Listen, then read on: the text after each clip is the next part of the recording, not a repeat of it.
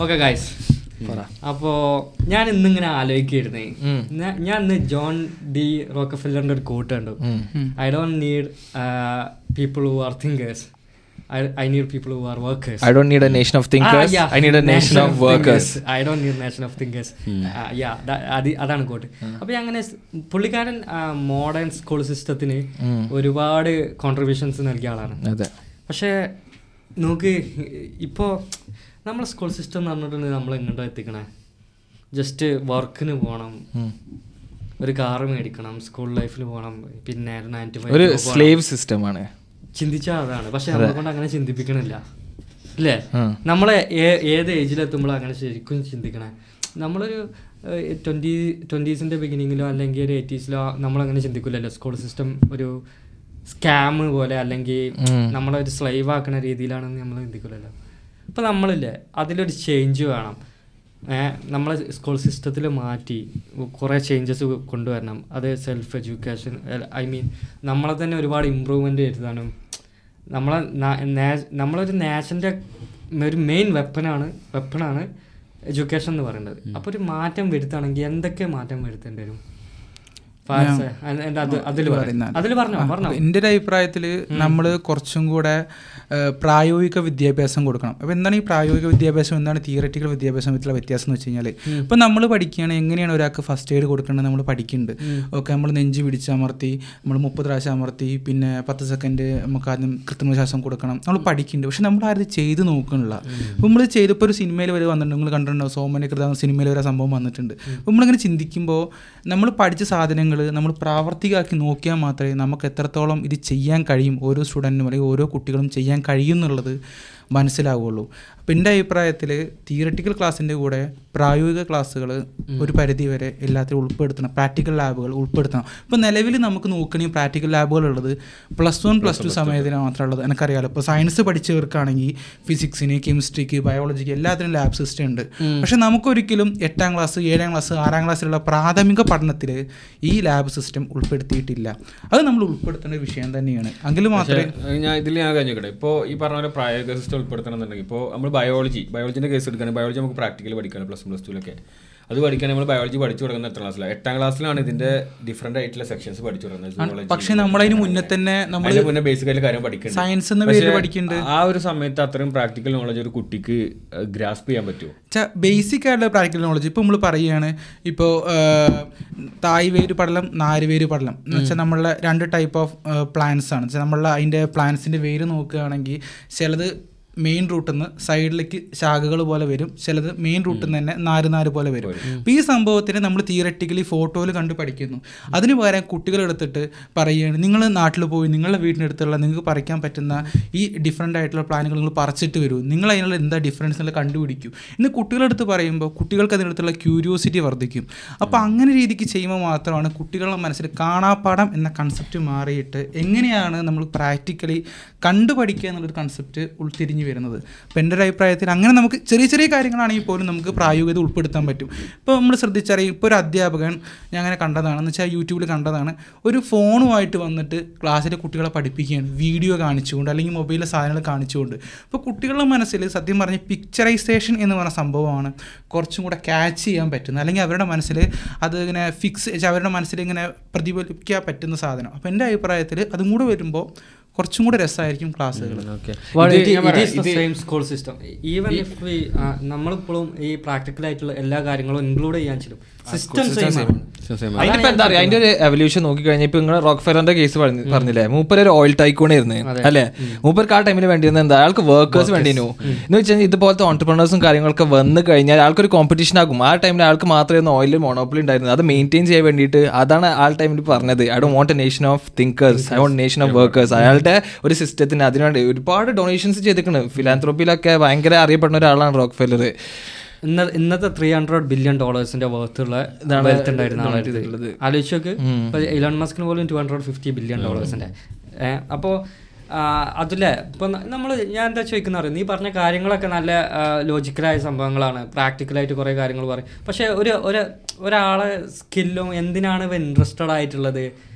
ഇപ്പം നമ്മൾ രാവിലെ എണീക്കുമ്പോൾ നമുക്കൊരു നമുക്ക് ഇഷ്ടമുള്ള കാര്യത്തിനാണ് നമ്മൾ എണീക്കണമെന്നുണ്ടെങ്കിൽ നമ്മൾ ആറു മണിക്ക് അലാറം വെക്കാതെ തന്നെ എണീക്കും. നമ്മൾ ഇഷ്ടമില്ലാത്ത കാരണത്തിനാണ് കാര്യത്തിനനുസരിച്ച് നമുക്ക് എണീക്കണോ? വേണ്ട എന്നുള്ള ഒരു ഇതുണ്ടാവും. സ്കൂളിൽ ഒരു തിങ്കളാഴ്ച പോകാൻ ഒരു ഒട്ടും മിക്ക കുട്ടികൾക്ക് ഇഷ്ടമല്ല തിങ്കളാഴ്ച എന്നുള്ള മോർണിംഗ് ഇഷ്ടമില്ലാത്തൊരു കാര്യമാണ് അപ്പോൾ ഇത് ഇഷ്ടപ്പെടുന്ന ഒരു ദിവസമാക്കി അവന് മാറ്റണം എന്നുണ്ടെങ്കിൽ അവന് ഇഷ്ടപ്പെട്ട ഒരു രീതി ആയിരിക്കണം അവിടെ. ഞാൻ അതിൽ വിശ്വസിക്കുന്ന ആളാണ് അപ്പോൾ അങ്ങനെ ഒരു കുട്ടിനെ മനസ്സിലാക്കാൻ ഈ ഒരു സിസ്റ്റം എങ്ങനെ മാറ്റേണ്ടി വരും? പക്ഷെ ഞാൻ കാരണം കാര്യമായിട്ട് എന്റെ ഒരു പോയിന്റ് ഓഫ് വ്യൂ എന്ന് പറഞ്ഞാൽ ഇതിനൊക്കെ എന്റെ ഒരു ഡിഫറൻസ് നിങ്ങൾ ഇത് ഇത് സംസാരിക്കുമ്പോൾ എനിക്ക് നിങ്ങളെ ക്യാഷ് ചെയ്യാൻ പറ്റുന്നില്ല. കാരണം അപ്പോൾ നിങ്ങൾ പറയുന്നത് എഡ്യൂക്കേഷൻ സിസ്റ്റം മാറ്റണം എന്നാണ് പക്ഷെ ഞാൻ പറഞ്ഞതാരോ പത്താം ക്ലാസ് വരെ ഒരു കുട്ടിക്ക് പഠിപ്പിക്കുന്ന കാര്യങ്ങൾ എന്ന് പറഞ്ഞു കഴിഞ്ഞാൽ അവന്റെ ബുദ്ധി വികസനത്തിന് വേണ്ടിയിട്ട്. ഇപ്പൊ നമ്മൾ അവിടെ കുറെ ഹിസ്റ്ററി പഠിപ്പിക്കുന്നത് എക്കണോമിക്സ് ഇത് കുട്ടിക്ക് ചിലപ്പോൾ ആവശ്യം ഉണ്ടാവും ആവശ്യം ഉണ്ടാവില്ല. അത് നമുക്ക് പറയാൻ പറ്റില്ല. പക്ഷേ അതൊരു ബേസിക് നോളജ് ആണ്. ഒരു കുട്ടി അല്ലെങ്കിൽ ഒരാൾ വളർന്നു വരുമ്പോൾ അയാൾ എത്ര വയസ്സായിക്കോട്ടെ? നാൽപ്പത് വയസ്സോ അല്ലെങ്കിൽ എന്റർപ്രണറോ അല്ലെങ്കിൽ വേറെ എന്തോ ആയിക്കോട്ടെ. പക്ഷെ അയാൾക്ക് ചില ബേസിക് കാര്യങ്ങൾ വേണം. അയാൾക്ക് പല ഇങ്ങനെ മാത്സിലെ മൾട്ടിപ്ലിക്കേഷൻ കാൽക്കുലേഷൻ ഞാൻ പറയാം അൽജിബ്രം ചിലപ്പോൾ വേണ്ടി വരില്ല പക്ഷെ ചിലവർക്ക് വേണ്ടി വരും ചിലവർക്ക് വേണ്ടി വരില്ല മനസ്സിലായില്ലേ? പക്ഷെ ഞാൻ പറയട്ടെ കംപ്ലീറ്റ് ആയിട്ട് അപ്പൊ ബേസിക് ആയിട്ടുള്ള നോളജുകൾ വേണം. അപ്പൊ ഈ പത്താം ക്ലാസ് വരെയുള്ള പ്രായം എന്ന് പറയുന്നത് ആ ഒരു ആ ഒരു കൂൾ ഓഫ് പീരീഡ് ആയിട്ട് നിങ്ങൾ കാണണം. അതായത് കുട്ടിയുടെ ഇത്രയും കാര്യങ്ങൾ ഗ്രാസ്പ് ചെയ്യാനും പല വെറൈറ്റി പല സബ്ജക്ട്സ് പഠിപ്പിക്കുന്നുണ്ട്. പല വെറൈറ്റി എല്ലാം ഗ്രാസ്പ് ചെയ്യാനും ഇനിയിപ്പോ ഇതിലേക്ക് അല്ലെങ്കിൽ അതിക്ക് അതിക്കൊക്കെ ഡൈവേർട്ട് ചെയ്ത് പോകാനും അവരുടെ ബുദ്ധി ട്രെയിൻ ചെയ്തിട്ടുള്ള ഒരു പീരീഡ് ആയിരിക്കും പറയട്ടെ. എന്നിട്ട് ഈ പത്താം ക്ലാസ്സിന് ശേഷം അവർക്ക് എന്ത് ചൂസ് ചെയ്യണം എന്നുള്ളൊരു ഓപ്ഷൻ കൊടുക്കണം. അതായത് ഒരു കുട്ടിക്ക് അവന്റെ ഇഷ്ടത്തിന് ചൂസ് ചെയ്യാം. അപ്പം നിങ്ങൾ പറഞ്ഞ പോലെ മണ്ടേ ഒരു ബുദ്ധിമുട്ടായിട്ട് തോന്നൂല. ഇപ്പോൾ ഈ കൊമേഴ്സ് ഇഷ്ടമല്ലോനെ പിടിച്ച് സയൻസിൽ ഇട്ടാലാണ് ഈ പ്രശ്നം. മനസ്സിലായില്ലേ? അല്ലെങ്കിൽ ഈ സയൻസ് സയൻസ് ഇഷ്ടമല്ലോനെ വേറെ ഏതെങ്കിലും സബ്ജക്റ്റ് കൊണ്ടുപോയി ഇട്ടാലാണ് ഈ പ്രശ്നം. അപ്പോൾ അതിന് അവർക്കുള്ള ഓപ്ഷൻ കൊടുക്കണം. അതിന് സൊസൈറ്റിയാണ് മാറേണ്ടത്. ഒരിക്കലും എഡ്യൂക്കേഷൻ സിസ്റ്റം മാറണം എനിക്ക് തോന്നുന്നില്ല. ഞാൻ പറയട്ടെ. ഈ പത്താം ക്ലാസ് പറഞ്ഞ പത്ത് വർഷത്തെ ക്യാപ്പാ പിന്നെ ഈ പറഞ്ഞു ബേസിക് നോളജ് ബേസിക് നോളജ് എന്ന് പറഞ്ഞ കാര്യങ്ങൾ ഇതല്ല ബേസിക് ആയിട്ട് ഡിസിപ്ലിൻ പഠിപ്പിക്കണം ഒരു കുട്ടീനെ. ഇപ്പൊ ജപ്പാൻ സ്കൂൾ സിസ്റ്റം എങ്ങനെ? എങ്ങനെ റൂം നിങ്ങളെ റൂം വൃത്തിയാക്കുക നിങ്ങൾ എങ്ങനെ നിങ്ങളെ വസ്ത്രങ്ങൾ ഹൈജീന് എങ്ങനെ ടോയ്ലറ്റ് പോകണം ഇതൊന്നും നമ്മളെ സ്കൂൾ സിസ്റ്റത്തിൽ പഠിപ്പിക്കുന്നില്ല. ചിലപ്പം വേറെ എന്തെങ്കിലും പ്രൈവറ്റ് സ്കൂൾ സിസ്റ്റത്തിൽ അവരെന്തെങ്കിലും അങ്ങനെ പഠിപ്പിക്കുന്നുണ്ടെങ്കിൽ പഠിപ്പിക്കുന്നില്ലാതെ നമ്മളെ സിലബസിൽ അങ്ങനത്തെ കാര്യങ്ങളൊന്നുമില്ല. ജനറലൈസ് ചെയ്ത് പറയാൻ പറ്റില്ല. ഇതൊന്നുമില്ല. പിന്നെ ഈ പത്ത് വർഷത്തെ ക്യാപ്പ് ഉണ്ട് പറഞ്ഞില്ല? ഈ പത്ത് വർഷത്തെ ക്യാപ്പ് ഒരു ബ്രെയിൻ വാഷ് ചെയ്തിട്ട് ഒരു കുട്ടിനെ ഒരു ജോലിക്കാരനാക്കണം എന്നുള്ള ചിന്തല്ലേ അത് ഈ പത്ത് വർഷം മതി. മനസ്സിലായോ? ഈ പത്ത് വർഷത്തിന്റെ ഉള്ളിൽ ഓന് അവിടെ ഈ ആൾ ഈ കുട്ടി സ്വയം ചിന്തിക്കുകയാണ് ഞാനും ഈ ഒരു വേല തന്നെയാണ് പോകേണ്ടത് പിന്നെ പ്ലസ് വണ്ണും പ്ലസ് ടു എനിക്ക് ഹ്യൂമാനിറ്റീസോ സയൻസോ ഏതാ എടുക്കേണ്ടത്? കൊമേഴ്സോ അവന്റെ അവന്റെ ഇഷ്ടം പോലെ അങ്ങനെ ചൂസ് ചെയ്യും ആണ് ഫോയിസ്ഡ് ആവുകയാണ് പക്ഷെ നമ്മൾ ആ പത്താം ക്ലാസ് വരെയുള്ള ഇപ്പം പറഞ്ഞ നിശ്ചയം പറഞ്ഞ മാതിരി പത്താം ക്ലാസ് എഡ്യൂക്കേഷൻ കൊടുത്താൽ മാത്രം ഇപ്പം എനിക്കിപ്പോൾ പത്താം ക്ലാസ് വരെ എഡ്യൂക്കേഷൻ ഞാൻ എനിക്ക് ഇഷ്ടപ്പെട്ട സയൻസിനും മാത്സിനും മാത്രമെന്ന് വിചാരിക്കുക. ഇപ്പം എനിക്ക് ചിലപ്പോൾ എനിക്ക് പത്താം ക്ലാസ് ആകുമ്പോൾ തോന്നുന്നു എനിക്കൊരു സോഷ്യൽ സയൻസ് സ്റ്റുഡന്റ് ആവണം തീരുമാനിക്കുക. എനിക്ക് ഒരു മൈൻഡ് അങ്ങനെ വരാൻ തീരുമാനിക്കുക. അപ്പോൾ ആ ഒരു കേസിൽ ആ കുട്ടിക്ക് ഒരിക്കലും പിന്നെ സോഷ്യൽ സയൻസ് സ്റ്റുഡന്റ് ആവാൻ പറ്റൂല. കാരണം എന്ന് വെച്ചാൽ അവൻ അതിന്റെ ബേസിക് നോളജ് ഇല്ല. ഇപ്പോൾ നമ്മളിപ്പോൾ നിലവിലുള്ള സിസ്റ്റത്തിൽ നിന്ന് തന്നെ എല്ലാ രീതിയിലുള്ള സബ്ജക്റ്റുകളും പഠിപ്പിക്കുന്നത് മാത്രമേ ഉൾപ്പെട്ടുകൊണ്ട് മാത്രമാണ് നമുക്ക് ഈ ഒരു സംഭവം നമുക്ക് കിട്ടുന്നത്. വെച്ചാൽ ഏത് പത്താം ക്ലാസ് കഴിഞ്ഞൊരു കുട്ടിക്ക് അവന്റെ ഭാവി തീരുമാനിക്കാനുള്ള ഒരു അവസരം അവന് കിട്ടുന്നത്. ഇതേപോലെ നിങ്ങൾ പറഞ്ഞൊരു സംഭവം ഉൾപ്പെടുത്തേണ്ട ഒരു കാര്യമാണ്. എന്ന് വെച്ച് കഴിഞ്ഞാൽ ഈ പ്രാ വെച്ചാൽ നമുക്ക് ബേസിക് ആയിട്ടുള്ള ഇങ്ങനത്തെ കാര്യം അടിസ്ഥാനപരമായിട്ടുള്ള കാര്യങ്ങൾ എങ്ങനെ ഫസ്റ്റ് എയ്ഡ് കൊടുക്കാം അല്ലെങ്കിൽ എങ്ങനെ നമുക്കൊരു രക്ഷാപ്രവർത്തനത്തിൽ ഏർപ്പെടാം ഇങ്ങനത്തെ കാര്യങ്ങൾ തീർച്ചയായിട്ടും നമ്മളെ വിദ്യാഭ്യാസത്തിൽ ആഡ് ചെയ്യണം. പക്ഷേ എന്റെ അഭിപ്രായത്തിൽ ഇപ്പോഴുള്ള വിദ്യാഭ്യാസത്തിൽ ഈ രീതിക്കുള്ള വിദ്യാഭ്യാസത്തിന് മാറ്റം വരുത്തുന്നതിനോട് എനിക്ക് അധികം യോജിപ്പില്ല. ഇപ്പോൾ ഈ ഒരു സിസ്റ്റം ഇതുപോലെ തന്നെ പോകണം പക്ഷേ നിങ്ങൾ പറഞ്ഞ മാതിരി ഈ കാലഘട്ടത്തിന് ആവശ്യമായ ചില സ്കില്ലുകൾ അത് അത്. ഉൾപ്പെടുത്താം. അത് ഉൾപ്പെടുത്താം. പക്ഷേ ഇത് മൊത്തത്തിൽ ഇത് പറയുമ്പോണ്ടല്ലോ ഐൻസ്റ്റൈൻ പറഞ്ഞൊരു കോട്ടുണ്ട് everybody is a genius but if you judge a fish by its ability to climb a tree it will live its whole life believing in stupid എന്ന് വെച്ചാൽ എല്ലാവരും ടെസ്റ്റിംഗ് സിസ്റ്റം സെയിം ആണ്. എന്ന് വെച്ചാൽ നല്ല ഇപ്പോൾ കുറേ കലാകാരന്മാരുണ്ടാവും ആർട്ടിസ്റ്റ് ഉണ്ടാവും മ്യൂസീഷ്യൻസ് ഓണ്ടർപ്രണേഴ്സ് ഉണ്ടാകും അങ്ങനത്തെ ഒരുപാട് കഴിവുള്ള ആൾക്കാരുണ്ടാകും. പക്ഷെ എല്ലാവർക്കും ഒരേ ടെസ്റ്റിംഗ് സിസ്റ്റം കൊടുത്തു കഴിഞ്ഞിട്ട് അവൻ പുറത്തേക്ക് വരുമ്പോൾ ഞാൻ ഒന്നിനും കൊള്ളാത്തവനാണെന്നുള്ളൊരു തോന്നലുണ്ടാകും. ഇപ്പോഴത്തെ ഒരു സ്കൂൾ സിസ്റ്റത്തിന്റെ ഒരു ഡ്രോബാക്ക് അതാണ്. എടാ അത് ഇപ്പോഴത്തെ ഇപ്പത്തെ സ്കൂൾ സിസ്റ്റം ഡ്രോബാക്ക് ആണെങ്കിൽ ഇവിടെ ആർട്ടിസ്റ്റുകൾ ഉണ്ടാവില്ല നാട്ടിൽ.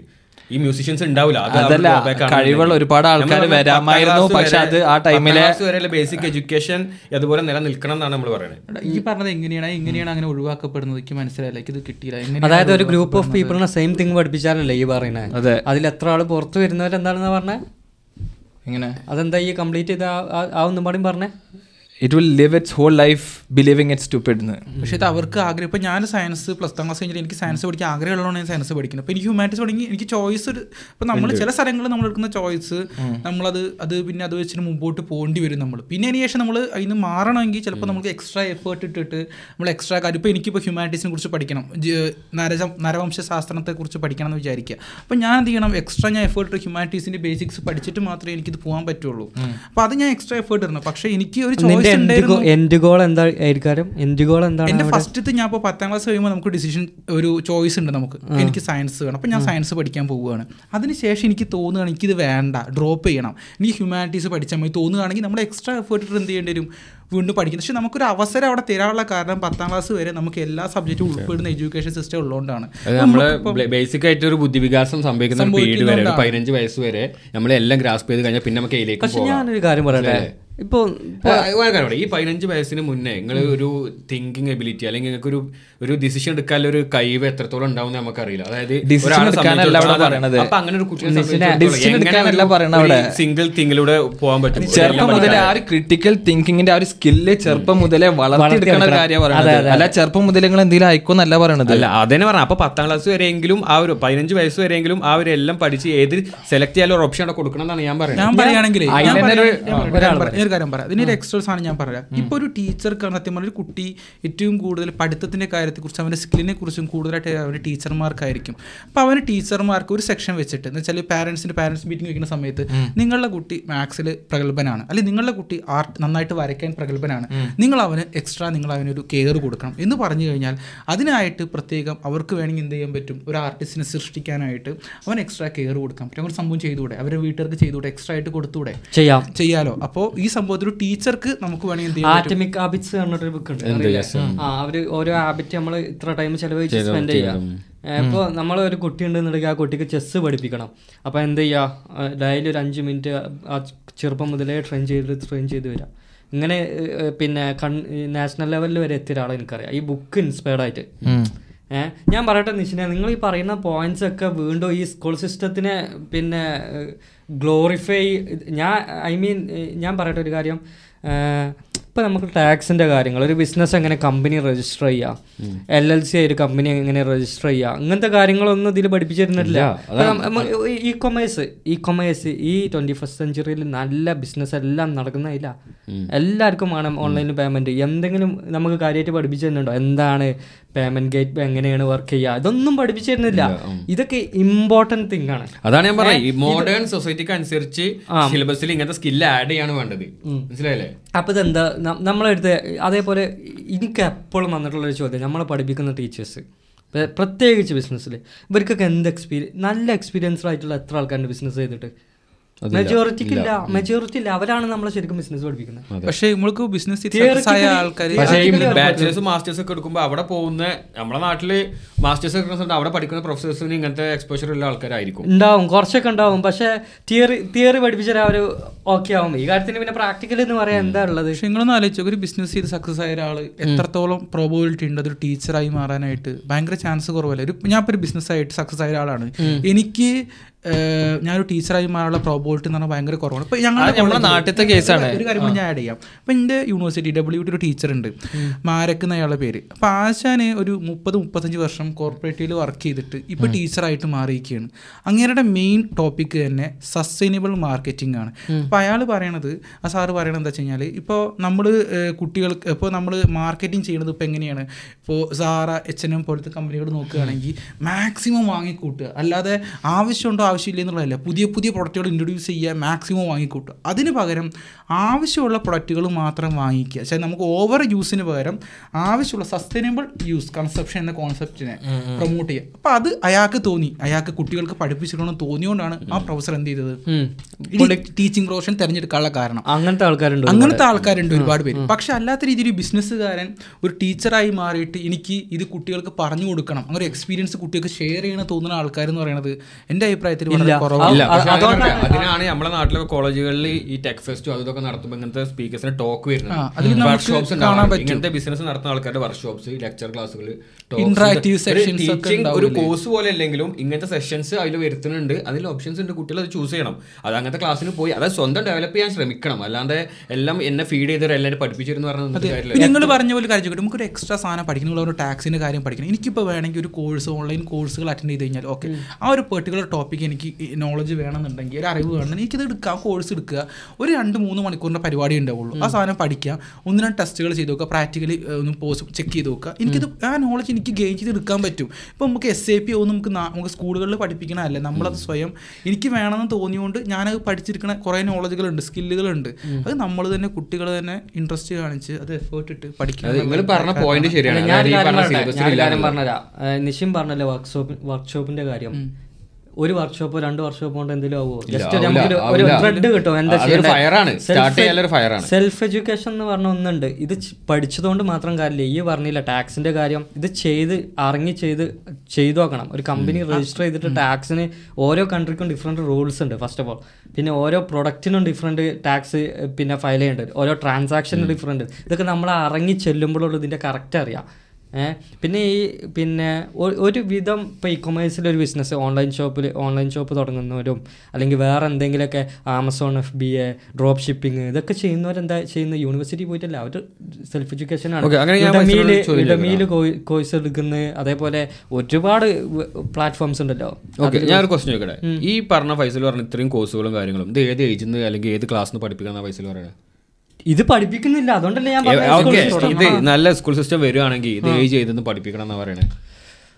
ഇതെന്താ പറയുക ഇത് ഇങ്ങനത്തെ കുറെ സബ്ജക്ട്സുകൾ ഉണ്ട് ശരിയാണ്. പക്ഷെ ഇതൊന്നും ഒരു ഒരു സ്റ്റുഡന്റ് ഒരു ജനറലി ഒരു മാസ് ജനതയെ സംബന്ധിച്ചിടത്തോളം ചിലപ്പോൾ ചില ആൾക്കാർക്ക് ഇത് കോമൺ ആയിട്ട് വേണ്ടി വരുന്ന സബ്ജക്ട്സുകൾ ആവില്ല അതുകൊണ്ടാണ് പത്താം ക്ലാസ് വരെ ബേസിക് സബ്ജക്ട്സ് വെക്കണേ. അതിനുശേഷം അവനാൻ എന്താ വേണ്ട വെച്ചാൽ എടുത്ത് പഠിച്ചോ? അതാണ് പറയണത്. പക്ഷെ ഞാൻ പഠിച്ചോ, അനക്ക് എന്താണ് വേണ്ട എടുത്ത് പഠിച്ചോ? അതുവരെ ബേസിക് ആയിട്ട് ഒരു നമ്മൾ ഇന്ത്യ എന്ന് പറഞ്ഞാൽ നൂറ്റി ഇരുപത്തൊന്ന് കോടി ജനങ്ങളുടെ കൺട്രിയാണ് അതിൽ എത്രയോ പെർസെന്റേജോളം സ്റ്റുഡൻസ് ആണ്.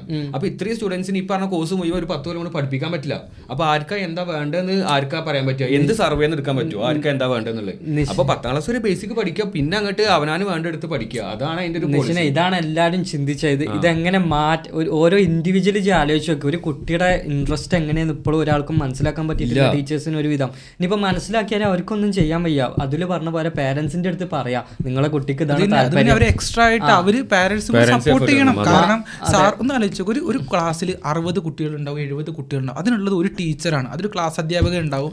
പിന്നെ അവർ ഒരു മണിക്കൂറാണ് ആ കുട്ടീനെ മോണിറ്റർ ചെയ്യുന്നത്. അതിന് അടുത്ത അറുപത് പേര്. അതിന് അടുത്ത അറുപത്. ഓരോ ക്ലാസ് ഓരോ ഡിവിഷനിൽ പോവുകയാണ് അവർ അപ്പോൾ ഒരു കുട്ടീനെ അവർക്ക് എത്രത്തോളം കെയർ ചെയ്യാൻ പറ്റുന്ന ലിമിറ്റ് ഉണ്ട്. അല്ലെങ്കിൽ നമ്മൾ എങ്ങനെ വരണമെന്നറിയോ?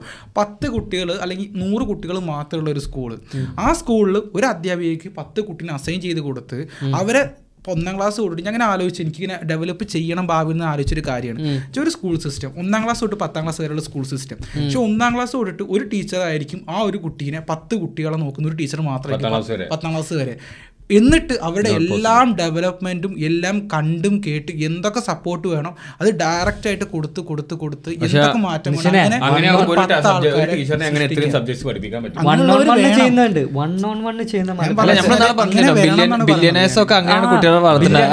ഒരു ഹോം സ്കൂളെയും അവർ ചെയ്യുന്ന വെച്ച് കഴിഞ്ഞാൽ അവർക്കെല്ലാം ജനറൽ സ്റ്റഡീസ് എല്ലാം പഠിപ്പിച്ചു കൊടുക്കും. പക്ഷേ ആ കുട്ടീനെ നല്ല രീതിക്ക് വിലയിരുത്തും ആദ്യം. ആപ്റ്റിറ്റ്യൂഡ് ടെസ്റ്റും കാര്യങ്ങളും കൊടുത്തിട്ട് എന്താണ് ഈ കുട്ടീന്റെ പൊട്ടൻഷ്യൽ മനസ്സിലാക്കിയിട്ട് ആ കുട്ടീന്റെ ഇൻട്രസ്റ്റ് അനുസരിച്ച് ആ രീതിക്കാണ് തുടക്കം മുതലേ ഗ്രൂം ചെയ്ത് പക്ഷെ അതിനുള്ള. ഇപ്പൊ നമ്മൾ നോക്കി നമ്മുടെ നാട്ടിലെ ഗവൺമെന്റ് അധ്യാപക ഗവൺമെന്റ് സ്കൂളുകളിൽ കുട്ടികൾക്ക് ഉച്ചഭക്ഷണം അതേപോലെ തന്നെ പോഷകാഹാരങ്ങളായിട്ടുള്ള മുട്ട പാൽ ചെറുപയർ ഇതൊക്കെ കൊടുക്കുന്നുണ്ട്. പുസ്തകങ്ങൾ കുറേ പേർക്ക് ഫ്രീ ആയി കൊടുക്കുന്നുണ്ട്. പെൺകുട്ടികളാണെങ്കിൽ അവർക്ക് ഇത്ര നാൾ വരെ എഡ്യൂക്കേഷൻ വരെ ഫ്രീ ആണ്. വസ്ത്രങ്ങൾ യൂണിഫോം ഫ്രീ ഒക്കെ ഫ്രീ കൊടുക്കുന്നുണ്ട്. പക്ഷെ ഇതിനും പുറമെ ഇപ്പൊ ഇവൻ പറഞ്ഞ മാരത്തെ ആ ഒരു സിസ്റ്റം ഒരു ബില്യണേഴ്സ് ഓർ മില്യനേഴ്സ് ചെയ്യുന്ന ഒരു സിസ്റ്റം നമ്മൾ സ്കൂളുകളിൽ ഒരിക്കലും ഒരു ഗവൺമെന്റിന് അത് ഇംപ്ലിമെന്റ് ചെയ്യാൻ പറ്റില്ല. കാര്യങ്ങൾ മനസ്സിലാക്കണം. ഈ എഡ്യൂക്കേഷൻ സിസ്റ്റം ഇപ്പോൾ ഉള്ളത് നമുക്ക് ചീപ്പാണ് അപേക്ഷിച്ച് നോക്കുമ്പോൾ വളരെ ചീപ്പാണ് മനസ്സിലായോ? ഗവൺമെന്റിൽ Government അൾട്ടിമേറ്റ് പ്രശ്നം ഞാൻ പറഞ്ഞതാ ആൾക്കാർ ജോൺ ഡി റോക്ക്ഫെല്ലർ പറഞ്ഞ പോലെ തിങ്കേഴ്സ് കൂടും. നമ്മൾ ഒരിക്കലും തിങ്ക് ചെയ്യരുത് എന്നുള്ള ഒരു പാട്ട് ഇതിൽ എന്തായാലും വരുന്നുണ്ട്. നമ്മൾ ആരും ചിന്തിച്ച് ഈ കോളത്തിന്റെ പുറത്ത് കോമ്പറ്റീഷൻ വേണ്ട. ഉള്ളൂ. ആ ഒരു കോമ്പറ്റീഷൻ വരരുത് എന്ന് ഇതിന്റെ അൾട്ടിമേറ്റ് ആയിട്ടുള്ള പ്ലാൻസിൽ എന്തായാലും ഉണ്ട് എന്നുള്ള കാര്യം ഉറപ്പാണ്. എവിടെയും പറഞ്ഞിട്ടില്ല. നിങ്ങൾ ചെറുപ്പത്തിൽ നോക്ക്. ചെറുപ്പത്തിൽ നമ്മളെ ക്ലാസ്സിലെ ടീച്ചേഴ്സ് നമ്മളെ എണീപ്പിച്ച് നിർത്തി ചോദിക്കും നിങ്ങൾക്ക് എന്താ ആവണ്ടേ? എന്താ ആവണ്ടേ? ഡോക്ടർ എഞ്ചിനീയർ ഡോക്ടർ എഞ്ചിനീയർ ഒരാൾ പറഞ്ഞിട്ടുണ്ടോ? നിങ്ങളെ ക്ലാസ്സിൽ എനിക്കൊരു ബിസിനസ് മാൻ ആവണം വേണ്ട. ഒരാൾ പറഞ്ഞിട്ടുണ്ടോ? എനിക്കൊരു കാറ് വിൽക്കുന്ന ഒരാളാവണമെന്ന്? എവിടെങ്കിലും ആരെങ്കിലും പറഞ്ഞിട്ടുണ്ടോ? അത് പറയാനുള്ള പേടി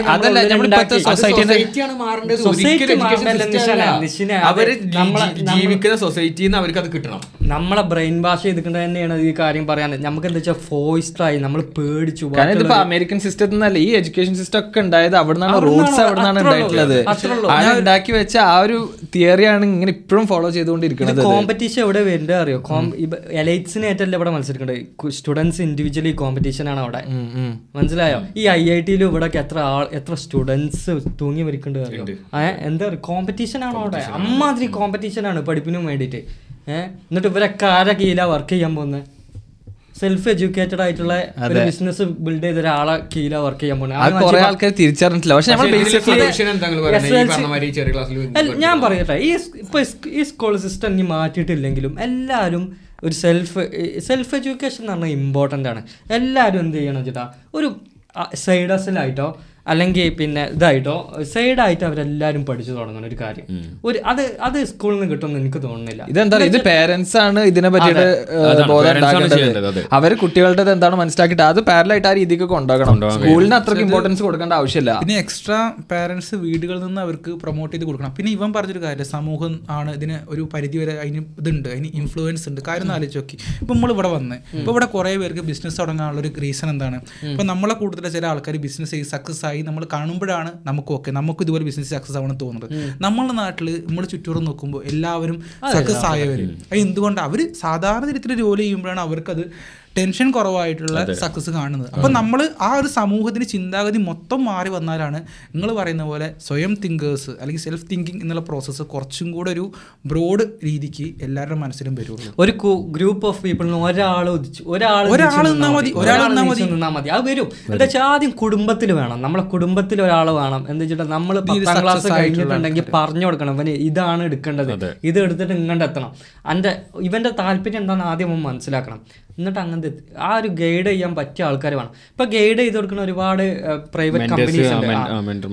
പക്ഷെ എന്താ വെച്ചിട്ടാ എന്നാലും എനിക്ക് തോന്നുന്നത് എന്താ വെച്ചാൽ ഒരുപാട് ബുദ്ധിയുള്ള പയ്യന്മാരുണ്ട്. അവരൊക്കെ ഒരു ഓണ്ടർപ്രീനിയേഴ്സ് ആയിട്ടുണ്ടെങ്കിൽ ഒരുപാട് കാര്യങ്ങൾ ബിൽഡ് ചെയ്യാം. ഞാൻ ഞാൻ- എപ്പോഴും പറഞ്ഞിട്ടുണ്ട്. എന്താ വെച്ചിട്ടാ കേരളത്തിൽ ഇലോൺ മാസ്കിന്റെയും ജെഫ് ബേസേഴ്സിന്റെ ഒക്കെ ലെവലിൽ എത്താൻ പറ്റി ചിന്തിച്ച് ചെയ്യാൻ പറ്റിയ ആൾക്കാർ ഇഷ്ടം പോലെ ഉണ്ട്. പക്ഷെ എന്താ വെച്ചിട്ടാ ഒന്ന് ഈ സിസ്റ്റം നമ്മൾ അങ്ങനെ ആക്കി. രണ്ട് റെസ്പോൺസിബിലിറ്റീസ് നമ്മൾ ഡിഗ്രി കഴിഞ്ഞിട്ടുണ്ടെങ്കിൽ എന്താ? കുടുംബത്തിന്റെ ചുമതല ആൾക്കാരെ പക്ഷെ അത് നമ്മുടെ നാട്ടിലെ സിസ്റ്റം അത് പക്ഷെ നമുക്ക് ഒരിക്കലും മാറ്റാൻ പറ്റില്ല. അതിന്റെ അടിയിലല്ലേ അടിയിൽ നിന്നല്ലേ എലൺ മസ്ക് അല്ല സോറി അതിന്റെ അടിയിൽ നിന്നല്ലേ നമ്മളെ യൂസഫ് അലി ഇവരൊക്കെ പൊന്തി വന്ന? കാര്യമില്ലേ നിങ്ങളൊന്ന് ആലോചിച്ച് നോക്കി. നമ്മുടെ നാട്ടിൽ ഇപ്പൊ പ്ലസ് ടു കഴിഞ്ഞ് ഞാൻ ഇപ്പൊ എന്നെ നോക്കി എന്റെ അച്ഛനും അമ്മയാണ് അത് കഴിഞ്ഞ് എഞ്ചിനീയറിംഗ് കഴിഞ്ഞ്. എന്റെ അച്ഛനും അമ്മയും വീട്ടിലൊക്കെ എന്നെ നോക്കി. അത് കഴിയുമ്പോൾ അവർ വയസ്സായി. അവർക്ക് ജോലി ചെയ്യാൻ പറ്റാതായി. എനിക്ക് ബിസിനസ് ചെയ്യാൻ ചിലപ്പോ ചിലപ്പോൾ സക്സസ് ആവാം ചിലപ്പോ ഫ്ലോപ്പ് ആവാം. ഫിഫ്റ്റി ഫിഫ്റ്റി ചാൻസ് ആണ് പക്ഷെ സക്സസ് ആവാൻ ചിലപ്പോൾ ഒരു മൂന്ന് വർഷം എടുക്കും. ആ മൂന്ന് വർഷം എന്റെ വീട്ടുകാരെ ഫിനാൻഷ്യലി ഞാൻ സെറ്റിൽ ചെയ്യാം. പക്ഷേ ഫിനാൻഷ്യലി അവർ നിൽക്കാൻ പറ്റിയ മാത്രമാണ് അവർക്ക് എനിക്കൊരു ധൈര്യത്തിൽ ബിസിനസ് ഇറക്കാൻ പറ്റുള്ളൂ. അപ്പോൾ ഞാൻ ബിസിനസ് സക്സസ് ആയില്ലെങ്കിൽ എന്താ ആ ഒരു ഫിയർ ഉണ്ടല്ലോ. റിസ്ക് ഞാൻ- എടുക്കാനുള്ള ഞാൻ- എന്റെ ബിസിനസ് എപ്പോഴും തുടങ്ങി ട്വന്റി ഞാൻ എന്റെ ഇരുപത്തി ഒന്നാമത്തെ വയസ്സിൽ തുടങ്ങി. ഞാൻ പട്ടിണി കടന്നിട്ടുണ്ട്. ഇരുപത്തി അഞ്ച് ഒരു ഇരുപത്തിനാല് വരെ നിങ്ങളെ എനിക്ക് ഞാൻ വീട്ടിൽ വൻ പ്രഷർ ഉണ്ടായിരുന്നു. വീട്ടിൽ പൈസ അയക്കാത്ത പ്രശ്നം ഉണ്ടാവും. വീട്ടിലെ പ്രശ്നങ്ങൾ വരുമ്പോൾ പക്ഷെ എന്താ വെച്ചിട്ട് ആ സ്റ്റേജ് ഇതെന്തായാലും ഒരു കാര്യം പറയട്ടെ. ഈ സക്സസ് എന്നുള്ളത് കല്ലും മുള്ളും നിറഞ്ഞുള്ള റോഡാണെന്ന് പറയുന്നത് ആൾക്കാർ ഫുള്ള് നമ്മൾ പേപ്പർ വർക്കും അതുകൊണ്ടുമല്ല. ഈ മെന്റലി വീട്ടിൽ നിന്നുള്ള പ്രഷർ ഉണ്ടാവും. പിന്നെ വേറെ കുറേ പ്രഷർ ഉണ്ടാവും. ഭക്ഷണം കിട്ടുന്നുണ്ടാവില്ല ഉറക്കം ഉണ്ടാവില്ല ഈ കാര്യങ്ങളൊക്കെ ഒരുപാടുണ്ടാവും. പക്ഷേ ആ ഒരു മൈൻഡ് സെറ്റ് വേണം ആ ഒരു പക്ഷെ എന്താ പറയാ എല്ലാവർക്കും റിസ്ക് എടുക്കാനുള്ള ഒരു അപ്പറ്റൈറ്റ് ഉണ്ടാവില്ല അതാണ് ഞാൻ പറഞ്ഞത്. രാവിലെ എണീക്കുമ്പോ എണീക്കുമ്പോൾ നിങ്ങളെ ഇഷ്ടപ്പെടുന്ന കാര്യമാണ് നിങ്ങൾ ചെയ്യുന്നുണ്ടെങ്കിൽ ഏത് വിശപ്പുള്ളവനോ ഏത് ഉറക്കമില്ലാത്തവനും മൂന്ന് മണിക്ക് കടന്നവനാണെങ്കിലും ആറു മണിക്ക് എണീക്കും. ആ ഇൻട്രസ്റ്റ് എന്താണെന്ന് കണ്ടുപിടിക്കണം അതെല്ലാവർക്കും ഞാൻ. ഇങ്ങനെ ഒരു കോമൺ പാത്തിൽ പോയിട്ട് കാര്യമില്ല. ആ ഇൻട്രസ്റ്റ് എന്താണെന്ന് മനസ്സിലാക്കണം. അതുപോലെ തന്നെ സാഹചര്യം ഇനി ആ ഒരു കാര്യം പറഞ്ഞാൽ നമ്മളെ നിസാം എങ്ങനെ നിസാം ഓട്ടോ ഡ്രൈവർ ആയിരുന്നു. ഇപ്പൊ എത്ര എത്ര ഓൾമോസ്റ്റ് ഒരു മില്യൺ ഡോളേഴ്സിന്റെ ഒക്കെ ഇത് പോണുണ്ടോ. ആപ്പിൾ കണ്ടെയ്നർ പോകുന്നുണ്ട് ഇവിടുന്ന്. മനസ്സിലായി? നിസാം ഒറ്റ മോനാ. ഏ ഒറ്റ മോനാണ് പിന്നെ അവന് ഉപ്പിയമ്മയും ഉപ്പയും സിസ്റ്റേഴ്സും പിന്നെ സിസ്റ്റേഴ്സുമാണ് എന്താ ഓൻ ഇതെന്താ അറിയോ? നമ്മ നമ്മളൊക്കെ പ്രശ്നം. ഒന്നാമത്തെ ചിന്ത എന്താ വെച്ചിട്ട് ഞാൻ ഇനി ഇതിനെ ഇറങ്ങിയിട്ടുണ്ടെങ്കിൽ എന്റെ ജോലിക്ക് എന്ത് പറ്റും? എന്റെ കുടുംബത്തിൽ ആ ഒരു ചിന്ത മാറ്റണം. ഇതിനെ ഇറങ്ങി ഇറങ്ങി കഴിഞ്ഞിട്ടുള്ളത് ബാക്കി.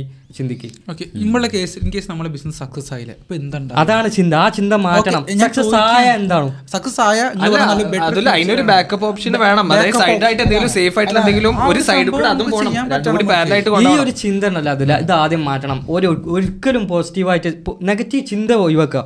പോസിറ്റീവായിട്ട് ഈ ബിസിനസ് ഞാൻ സക്സസ് ആക്കും എന്നുള്ളത് ചിന്തി ചിന്തിക്കുക. പക്ഷേ നമ്മളൊരു സാധനം ചെയ്യുമ്പോൾ നമ്മൾ പോസിറ്റീവ് സൈഡ് നെഗറ്റീവ് സൈഡ് ഇപ്പൊ എന്താ പറയുക ഒരു നല്ലൊരു സ്റ്റാർട്ടപ്പ് ബിൽഡ് ചെയ്യുകയാണെങ്കിൽ ഉണ്ടല്ലോ അത് ആ ഒരു സ്റ്റാർട്ടപ്പ് ബിൽഡ് ചെയ്യാനുള്ള ഒരു കറേജ് അവിടെ കാണിച്ചിട്ടുണ്ടെങ്കിൽ പിന്നെ ഫെയിലിയർ ആയി കഴിഞ്ഞാണ്ടല്ലോ നമുക്ക് അത്രയും കാലം കിട്ടിയ ഒരു ഈ ഇത് ബാസൊക്കെ കറക്റ്റ് ആക്കിച്ചല്ലേ ഓക്കെ എന്തേ? അതല്ല ഞാൻ അവിടെ പറഞ്ഞു നിർത്തി ആ നമ്മളിപ്പോ സ്റ്റാർട്ടപ്പ് കാര്യങ്ങളൊക്കെ ബിൽഡ് ചെയ്ത് കഴിഞ്ഞു. അത്യാവശ്യം ഒരു നാലഞ്ച് വർഷം വർക്ക് ചെയ്തിട്ട് ആ സ്റ്റാർട്ടപ്പ് പക്ഷെ സക്സസ് ആയില്ല. പക്ഷെ നമുക്ക് അതിന് കിട്ടിയ അഞ്ച് വർഷം കൊണ്ട് കിട്ടിയ ഒരുപാട് വാല്യുബിൾ സ്കിൽസ് ഉണ്ട്. അത് വെച്ചിട്ട് നമുക്കൊരു ജോലിക്ക് അപ്ലൈ ചെയ്യാൻ പറ്റും. ഒരുപാട് എന്തായാലും ജോലി കിട്ടും എന്നുള്ള കാര്യം ഹൺഡ്രഡ് പെർസെന്റേജ് ഷുവർ ആണ്. ഒരു സ്റ്റാർട്ടപ്പ് സ്വന്തമായിട്ട് ബിൽഡ് ചെയ്ത ഒരാൾക്കാണെങ്കിൽ. അത്രയോളം പ്രത്യേകിച്ച് ഇവിടെ അതിൽ അതിന് എത്ര എത്ര വർഷത്തെ ഇതുണ്ട് എക്സ്പീരിയൻസ് ഉണ്ട്? എനിക്കൊരു നാല് വർഷത്തോളമായി നാല് വർഷത്തോളമായി അതുലിന് തോന്നാറില്ല. ചിലപ്പോ എനിക്ക് പിന്നെ ഒരു ബിസിനസ് ഒക്കെ തുടങ്ങാറ് തുടങ്ങണം എന്നുള്ളത്? ഇപ്പൊ എനിക്ക് ഇപ്പൊ എന്നോട് ഇപ്പൊ എനിക്ക് ബിസിനസ് തുടങ്ങാൻ എനിക്ക് മെന്റലി ഞാൻ പ്രിപ്പയർ ആയി തുടങ്ങിയിട്ടുണ്ട്. കാരണം എനിക്കിപ്പോൾ നോക്കുമ്പോൾ എന്റെ വീട്ടിൽ ഇപ്പോൾ ഫിനാൻഷ്യലി ഓക്കെയാണ് അപ്പം എന്റെ വീട്ടിൽ എനിക്ക് വേറെ ബുദ്ധിമുട്ടുകളൊന്നും ഇല്ല ഇപ്പം എനിക്കൊരു ഫണ്ട് അയച്ചിട്ട് ഇപ്പോൾ അവർ ഓൾറെഡി അവർക്ക് ഓക്കെ ആക്കി വെച്ചിട്ടുണ്ട്. ഇപ്പം എന്റെ കേസിലാണെങ്കിൽ എനിക്കിപ്പോൾ ഇനി കുറച്ച് കാലം ജോലി ഇല്ലെങ്കിൽ എനിക്കൊരു ബാക്കപ്പ് ഓപ്ഷൻ ഞാൻ വെച്ചിട്ടുണ്ട് വേറെ. അപ്പോൾ ആ രീതിക്ക് നോക്കുമ്പോൾ എനിക്ക് ഇനിയിപ്പോൾ ബിസിനസ് തുടങ്ങാനാണെങ്കിൽ എനിക്കിപ്പോൾ ഓക്കെ പക്ഷെ ഞാൻ ഈ ഒരു സ്റ്റേജ് എത്തുന്നതിന് മുന്നേ ഞാൻ ബിസിനസ് തുടങ്ങിയിരുന്നെങ്കിൽ എനിക്കിത് റിസ്ക് ഉണ്ട്. നിങ്ങൾ പറഞ്ഞ റിസ്ക് എടുക്കലാണ്. ചിലപ്പോൾ നമുക്ക് ഒരു നെഗറ്റീവ് സൈഡ് നമ്മൾ നോക്കുമ്പോൾ എന്തെങ്കിലും കാരണം കൊണ്ട് എവിടെയെങ്കിലും ഒരു പാളിച്ച പറ്റിയാൽ എനിക്ക് എന്റെ താഴെ അനിയുണ്ട്. ഇപ്പോൾ ഓനെ പഠിപ്പിക്കാനുള്ള പൈസയും അല്ലെങ്കിൽ അവനെ വേറൊരു സ്ഥലത്ത് എത്തിക്കാനുള്ള പൈസയും ചിലപ്പോൾ എനിക്ക് കണ്ടെത്തിക്കാൻ പറ്റിക്കോളണമെന്നില്ല. ഞാൻ കാരണം ഇപ്പോൾ ഓന്റെ ഒരു ഭാവി നഷ്ടം. ഇതന്നെയായിരിക്കും ഏതൊരു ആൾക്കാരും ഒരു കുടുംബത്തിൽ ശ്രദ്ധിക്ക് ചിന്തിക്കുന്നുണ്ടാവുക. അപ്പോൾ ആ ഒരു കേസും കൂടെ വെച്ച് നോക്കുമ്പോൾ അവർക്കൊരു ഒരു രീതിക്ക് അവരൊരു സ്റ്റേജ് എത്തിയതിന് ശേഷം മാത്രമേ ചിലപ്പോൾ അവർക്ക് തുടങ്ങാൻ നിങ്ങൾക്ക് മനസ്സിലാക്കി. നിങ്ങളൊക്കെ തോട്ട്സ് ശരിയാ ശരിയാക്കണം. നിങ്ങളൊക്കെ ചിന്തിക്കണത് ഇത് ഇങ്ങനെ ആയാലോ ഇങ്ങനെ ആയാലോ. ഇത് അറിഞ്ഞിട്ടുണ്ടെങ്കിൽ ലോകം കംപ്ലീറ്റ്ലി ഡിഫറെന്റ് ആണ്. മനസ്സിലായോ? അതിലെപ്പോൾ എന്റെ അഭിപ്രായത്തിൽ ഈ ഒരു കംഫർട്ട് സോണിലാണ് എനിക്ക് ഡയ മാസം മാസം ഇത്ര പൈസ വരുന്നുണ്ട്. എല്ലാം കൊണ്ടും ഓക്കെയാണ് കടങ്ങളൊന്നും അധികമല്ല ഇങ്ങനെ ഒരാൾ ഡയലിന് ഒരു പ്രശ്നമില്ലാത്ത ഒരാൾക്ക് എം- എന്താണ് അവനെ ഫോഴ്സ് ഈ ഒരു ബിസിനസ് സ്റ്റാർട്ട് ചെയ്യാൻ? അപ്പോൾ ഞാൻ ഇപ്പം എന്റെ കം- ഇത് നിർത്തുകയാണ്. ഇപ്പം എന്റെ ജോലി നിർത്തുകയാണ്. പിന്നെ എനിക്ക് ഇൻകം വരുന്നില്ല. അപ്പോൾ എനിക്ക് അറിയാം. ഓക്കെ എനിക്കുള്ള ടൈം പീരീഡ് ടു മന്ത്സ് അല്ലെങ്കിൽ ത്രീ മന്ത്സ് അല്ലെങ്കിൽ മുമ്പ് ടൈം പീരീഡ് ഈ ടൈം പീരീഡാണ് എനിക്കുള്ള സമയം. എന്തിനാ? ഒരു ബിസിനസ് അല്ലെങ്കിൽ വേറൊരു സാധനം സ്റ്റാർട്ട് ചെയ്യുന്ന ടൈം അപ്പം ഞാൻ ഈ ഈ ഇറങ്ങുന്നതിന് മുന്നേ തന്നെ ഓൾറെഡി ഞാൻ പ്രീ വർക്ക് ചെയ്തിട്ട് എനിക്കിനി എന്താണ് നെക്സ്റ്റ് സ്റ്റെപ്പ് നെക്സ്റ്റ് സ്റ്റെപ്പ് എന്താണെന്നുള്ളത് ഞാൻ മൊത്തം ചെയ്തതിന് ശേഷം മാത്രമേ എന്റെ ഈ ജോബ് ഞാൻ വിടാൻ പോണുള്ളൂ. അല്ലെങ്കിൽ ഞാൻ എന്ത് ചെയ്യും വീണ്ടും ഒന്നേ തൊട്ട് സ്റ്റാർട്ട് ചെയ്യണം. അപ്പോൾ ഞാൻ ഈ ജോലി വിടുന്നതിന് മുന്നേ ഓൾറെഡി പ്രീ വർക്ക് ചെയ്ത് ഓക്കെ ഇനി ബിസിനസ് എനിക്ക് നാളെ വേണമെങ്കിൽ നാളെ തുടങ്ങാം. First step stage one day one എനിക്ക് തുടങ്ങാൻ പറ്റും എന്ന് വിശ്വാസമാകുമ്പോഴേ ഞാൻ എന്ത് ചെയ്യുള്ളൂ. എന്റെ ഒരു എന്റെ ഒരു കാഴ്ചപ്പാടായിട്ട് ഞാൻ പറയണത് ഞാൻ നിർത്തുള്ളൂ. എന്റെ ഇപ്പോഴത്തെ ജോലി നിർത്തിയിട്ട് ഞാൻ ഒരു പുതിയ സംരംഭത്തിലേക്ക് മാറുള്ളൂ. അപ്പോൾ നോക്കുമ്പോൾ എന്റെ മോട്ടിവേഷൻ എന്താ എനിക്ക് ഇനിയുള്ളത് ഇത്രയും കാലയളവാണ്. നല്ല പോയിന്റ് ഈ പറഞ്ഞ. ആ ഒരു ഫയർ ഉണ്ടല്ലോ. നമുക്ക് എന്റെ മുമ്പിൽ ഒന്നും ഇല്ല എന്നുള്ളൊരു ഫയർ പിന്നെ നമുക്ക് ഓപ്ഷൻ ഉള്ളത് എന്താണ്? പിന്നെ നമുക്കൊരു കുടുംബം കൂടെ പിന്നെ ഓപ്ഷൻ ഉള്ളത് എന്താണ്? ഈ ഒരു സമയം. ഈ സമയത്തിൽ അപ്പം നമ്മൾ നല്ല രീതിക്ക് നമുക്ക് വർക്ക് പിന്നെ അപ്പോഴാണെങ്കിൽ പോലും ഇപ്പം എനിക്ക് ബാക്കപ്പ് ഓപ്ഷൻസ് ഉള്ളതുകൊണ്ട് എന്റെ വീട്ടുകാർ സേഫാണ് അല്ലെങ്കിൽ എന്റെ ഫാമിലി സേഫാണ് അപ്പോൾ എന്റെ കാര്യം മാത്രം ഞാൻ റിസ്ക് എടുക്കുന്നുള്ളൂ. ആ ഒരു ഫീലിംഗ് കൂടെ വരും. പക്ഷേ ഇങ്ങനത്തെ ഒരു കേസിൽ എന്താ പറയുക നമ്മളൊക്കെ ഫേസ് ചെയ്യുന്ന പ്രശ്നം എന്ന് പറഞ്ഞാൽ നമുക്ക് ഓൾറെഡി ഇപ്പോൾ ഒരു ജോലി ഉണ്ട് അത്യാവശ്യം കുഴപ്പമില്ലാതെ പേടിയിട്ടുള്ള ജോലിയാണ്. അപ്പോൾ നമ്മൾ ഒരു സ്റ്റാർട്ടപ്പ് തുടങ്ങണം തുടങ്ങാൻ ഉള്ളിൽ ഭയങ്കര ആഗ്രഹമുണ്ട്.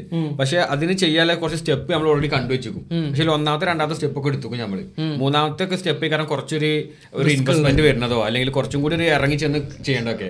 ഫസ്റ്റ് ചിലപ്പോൾ എന്തെങ്കിലും കുറച്ച് ഡിജിറ്റൽ മാർക്കറ്റിംഗ് പരിപാടികൾ അതൊക്കെ നമ്മൾ ചെയ്തു പോകും. പക്ഷേ ഈ സ്റ്റേജ് എത്തുമ്പോൾ പിന്നെ നമ്മളേക്ക് ഇറങ്ങാൻ നമുക്ക് ഈ ഒരു ജോലി ഉള്ളത് കൊണ്ട് നമ്മൾ ഇവിടുത്തെ ഫയർ അത്ര ഫയർ പോരാ? അതാണ് ഒരു ഞാൻ പറയട്ടെ. എന്റെ ഒരു ഞാൻ പറയട്ടെ. എന്റെ ഫാമിലിനെ ഒരാളാണ് തട്ടിക്കൊണ്ടുപോയി. എന്നിട്ട് പറയുകയാണെങ്കിൽ എനിക്ക് നാല്പത് ദിവസം ഉണ്ട് ഇതിന്റെ ഉള്ളിൽ സക്സസ്ഫുൾ ബിസിനസ് സ്റ്റാർട്ട് ചെയ്യണം. ബിസിനസ് അടിപൊളിയായിട്ട് ഒരു എനിക്ക് ഈ ഫാമിലിനെ തിരിച്ചു കിട്ടണം. അത്രേ ഉള്ളൂ. ഒരു ജോലി കൂടെ ഉണ്ടെങ്കിൽ ആ ഫയറിന് ആ തീരെ അത്ര ഒരു പട്ടിണി വേണം. പട്ടിണി അറിഞ്ഞവനും പൈസ ഇല്ലാത്തവനും കറക്റ്റ് മനസ്സിലാവും. ആ ആൾക്ക് രാവിലെ നീക്കുമ്പോൾ രാവിലെ ബെഡിൽ നിന്ന് നീക്കുമ്പോൾ എനിക്ക് മനസ്സിലാവണം. എന്റെ എന്റെ ലൈഫ് പർപ്പസ് ഇതാണ്. ഇതാണെന്ന് ഞാൻ ചെയ്യേണ്ട കാര്യങ്ങൾ ഇതൊക്കെ അറി ഒരു ക്ലിയർ വിഷൻ ഉള്ള ആൾക്ക് ഏതൊരു ബിസിനസ്സും ഓൻ ഓ എന്ത് ചെയ്താലും സക്സസ്ഫുൾ ഓക്കെ കംഫർട്ട് സോണിൽ ഇരുന്നിട്ടുണ്ടെങ്കിൽ പിന്നെ അതെടുത്താൽ അതും ശരിയാണ്. ഇപ്പോൾ നമ്മൾ എഡ്യൂക്കേഷനെ കുറിച്ച് പറഞ്ഞ കൂട്ടത്തിൽ എനിക്കിപ്പോൾ റിസർവേഷനെ കുറിച്ച് പറയാൻ കൂടെ താല്പര്യമുണ്ട്. ഇപ്പോൾ നമ്മൾ കേട്ടിട്ടുണ്ടാവും ജാതിയുടെ പേരിൽ റിസർവേഷൻ. ഇപ്പോൾ നമ്മൾ ചെറുപ്പം തൊട്ട് കേൾക്കുന്നതാണ് ചെറിയ താന്ന ജാതി ഉയർന്ന ജാതി. എന്താണ് ഈ ജാതി എന്ന് പറഞ്ഞാൽ ശരിക്കും? പണ്ട് കാലത്ത് ജോലിയുടെ ബേസിസിൽ ഓരോ ഗ്രൂപ്പുകളാക്കി തിരിച്ച് ആ ജോലിക്ക് വേണ്ടിയിട്ട് ആ ഗ്രൂപ്പിനെ ഓരോ ഓരോ കാസ്റ്റ് കാസ്റ്റായിട്ട് അങ്ങനെയാണ് ഈ കാസ്റ്റും ജാതികളൊക്കെ ഉൾത്തിരിഞ്ഞ് ഉൾത്തിരിഞ്ഞ് വരുന്നത്. ഇപ്പോൾ കൃഷിക്കാരനാണെങ്കിൽ വേറൊരു ജാതിയാക്കി മാറ്റി അവരെ. ഇപ്പോൾ അമ്പലത്തിൽ പൂജ ചെയ്യുന്നവരെ വേറൊരു ജാതിയാക്കി മാറ്റി. അതിനുശേഷം പതുക്കെ പതുക്കെ ഇവർക്കിടയിൽ ഒരു വേർതിരിവ് വരാൻ തുടങ്ങി. വലിയ ജാതിക്കാർ താഴ്ന്ന ജാതിക്കാർ തൊടാൻ പാടില്ല ഇതാക്കാൻ പാടില്ല അങ്ങനെ അങ്ങനെ ഒരുപാട് സംഭവങ്ങൾ അപ്പോൾ ആ താഴ്ന്ന ജാതിക്ക് അല്ലെങ്കിൽ റിസർവ്ഡ് ആയിട്ടുള്ള കാസ്റ്റിനെ നമ്മളുടെ കൂട്ടത്തിൽ കൊണ്ടുവരാനായിട്ട് ഐ മീൻ കുറച്ചും കൂടെ അവർക്ക് വേണ്ട എഡ്യൂക്കേഷൻ സിസ്റ്റം പ്രൊവൈഡ് ചെയ്യാനായിട്ട് അല്ലെങ്കിൽ അവർക്കിടയിലുള്ള അവരുടെ കഷ്ടപ്പാടുകൾ കുറയ്ക്കാനായിട്ടാണ് നമ്മൾ റിസർവേഷൻ എന്നുള്ള സിസ്റ്റം തന്നെ ഇൻട്രൊഡ്യൂസ് ചെയ്യണത്. ഇപ്പോൾ റിസർവേഷൻ ഇപ്പോൾ എഡ്യൂക്കേഷന്റെ രീതിയിലുണ്ട് ജോബിൽ റിസർവേഷൻ ഉണ്ട്. പക്ഷേ ഇപ്പോൾ അത് മിസ്യൂസ് ചെയ്യപ്പെടുകയാണ് ചെയ്യുന്നത്. ഒരു പരിധി വരെ കാരണം ഇപ്പോൾ നമുക്ക് കഴിവുള്ളവനായാലും കഴിവില്ലാത്തവനായാലും റിസർവേഷൻ അവർക്കുണ്ടെങ്കിൽ അവർ ആ പോസ്റ്റിൽ കയറിയിരിക്കും ബാക്കിയുള്ളവരെ പിന്തള്ളിക്കൊണ്ട് അവർ കയറുകയാണ് ഫോർ എക്സാമ്പിൾ ഇപ്പോൾ ഒരു എഞ്ചിനീയറിംഗ് സ്റ്റുഡന്റ് ആണ്. ഒരു മെക്കാനിക്കൽ എഞ്ചിനീയറിന് മെക്കാനിക്കൽ കോഴ്സിന് അപ്ലൈ ചെയ്യുന്ന ഒരാളാണെന്ന് വിചാരിക്കുക. ഒരാൾക്ക് ഒരു താഴ്ന്ന അല്ലെങ്കിൽ ഒരു ലോ റിസർവ്ഡ് കാസ്റ്റിന് അമ്പത്തയ്യായിരം റാങ്ക് ഉണ്ട്. ഒരു ജനറൽ കാസ്റ്റിന് അയ്യായിരം റാങ്ക് ഉണ്ടെങ്കിലും അവിടെ അമ്പത്തയ്യായിരം റാങ്ക് ഉള്ളവനാണ് പരിഗണിക്കുക. പക്ഷേ ചിലപ്പോൾ അവന് പഠിക്കാൻ ആ കോഴ്സ് ബുദ്ധിമുട്ടുമായിരിക്കും. കാരണം അവൻ അമ്പത്തയ്യായിരം റാങ്ക് ഇട്ടുള്ള കാരണം തന്നെ ചിലപ്പോൾ അവന് പഠിക്കാൻ ബുദ്ധിമുട്ടുള്ളതുകൊണ്ടായിരിക്കുമല്ലോ. പക്ഷേ ഇവനെയല്ല പരിഗണി ഇവനെയാണ് പരിഗണിക്കാൻ ചാൻസ് കൂടുതൽ അപ്പോൾ ഇത് കാരണം കൊണ്ട് നമ്മളുടെ ടോട്ടൽ ഇന്ത്യ ഡെവലപ്മെന്റ് തന്നെ ഒരു പ്രശ്നത്തിലായിക്കൊണ്ടിരിക്കുകയാണ്. ഇപ്പോൾ ഇന്ത്യ ഡെവലപ്മെന്റിൽ ഇപ്പോൾ പ്രോപ്പറായിട്ട് നോളജ് അല്ലെങ്കിൽ പ്രോപ്പർ കഴിവില്ലാത്ത ആൾക്കാർ ഒരു പോസ്റ്റിലേക്ക് കയറിയിരിക്കുമ്പോൾ അതൊരു വലിയ പ്രശ്നം തന്നെയാണ്. നമ്മുടെ ഡെവലപ്മെന്റ് മൊത്തമായിട്ടുള്ള പ്രശ്നം തന്നെയാണ്. അപ്പോൾ നമുക്കിതിനെ എങ്ങനെ ചേർക്കാം അല്ലെങ്കിൽ എന്റെ ഒരു അഭിപ്രായം എന്ന് പറയുന്നത് ഇതിന് നമുക്ക് എങ്ങനെ ഒഴിവാക്കാമെന്ന് എനിക്ക് ഒരു അഭിപ്രായം തോന്നുന്നത് ഇപ്പോൾ സാമ്പത്തിക ഇതിന്റെ ബേസിസിലുള്ള റിസർവേഷൻ കൊണ്ടുവരണം. എന്ന് വെച്ചാൽ കഷ്ടപ്പെട്ട് അധികം ഫെസിലിറ്റീസ് ഒന്നും ഇല്ലാതെ പഠിക്കുന്ന ഒരാൾക്ക് അയാൾക്ക് കുറച്ചും കൂടെ ആ ഒരു കുട്ടിക്ക് കുറച്ചും കൂടെ ഒരു എക്സ്ട്രാ സംഭവങ്ങൾ കൊടുത്തിട്ട് അവന് കുറച്ചും കൂടെ പരിഗണന കൊടുത്തിട്ട് അവൻ ആ ജോലിക്ക് എടുക്കുന്ന രീതിയിൽ. അപ്പോൾ എന്താ? അവന് ഫീൽ ചെയ്യും. അപ്പോൾ ജാതിയുടെ പേരിൽ റിസർവേഷൻ ഇപ്പം നമ്മൾ നമ്മൾ നോക്കുകയാണെങ്കിൽ ഇപ്പോൾ നിലവിൽ നമ്മളെ മനസ്സിൽ ഇപ്പോഴും ഉണ്ട് ജാതി താഴ്ന്ന ജാതി ഉയർന്ന ജാതി. കാര്യം എന്താണ്? ഇപ്പോഴും ആ സംഭവം നമ്മുടെ സമൂഹത്തിൽ നിന്ന് പോയിട്ടില്ല. അപ്പോൾ നിലവിൽ സാമ്പത്തികത്തിന്റെ ബേസിസിൽ അല്ലെങ്കിൽ അവന്റെ കഴിവിന്റെ ബേസിസിലാണ് അവനെ ആ ഒരു പോസ്റ്റിലേക്ക് നിയമിക്കണമെന്നുണ്ടെങ്കിൽ അപ്പോൾ നമ്മുടെ നാട്ടിൽ നമുക്ക് തന്നെ ഫീൽ ചെയ്യും. ഓക്കെ ഞാൻ എന്റെ കഴിവ് കൊണ്ട് കയറി വന്നവനാണ്. അല്ലാതെ എന്റെ റിസർവേഷൻ കൊണ്ട് കയറി വന്നവനല്ല. അവന് തന്നെ ഫീൽ ചെയ്യും. ഓക്കെ അതില്ല ഇതിൽ ഞാൻ ഈ പറഞ്ഞ മെയിൻ രണ്ട് പോയിന്റ്സ് ഉണ്ട്.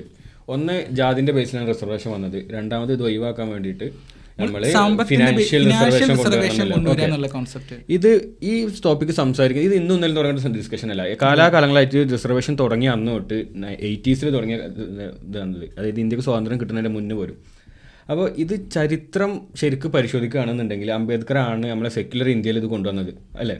പക്ഷേ ഈ കാസ്റ്റ് സിസ്റ്റം കൊണ്ടുവരുന്നത് ഞാൻ പക്ഷേ ഇതിനെ സപ്പോർട്ടായിട്ടേ നിൽക്കുള്ളൂ.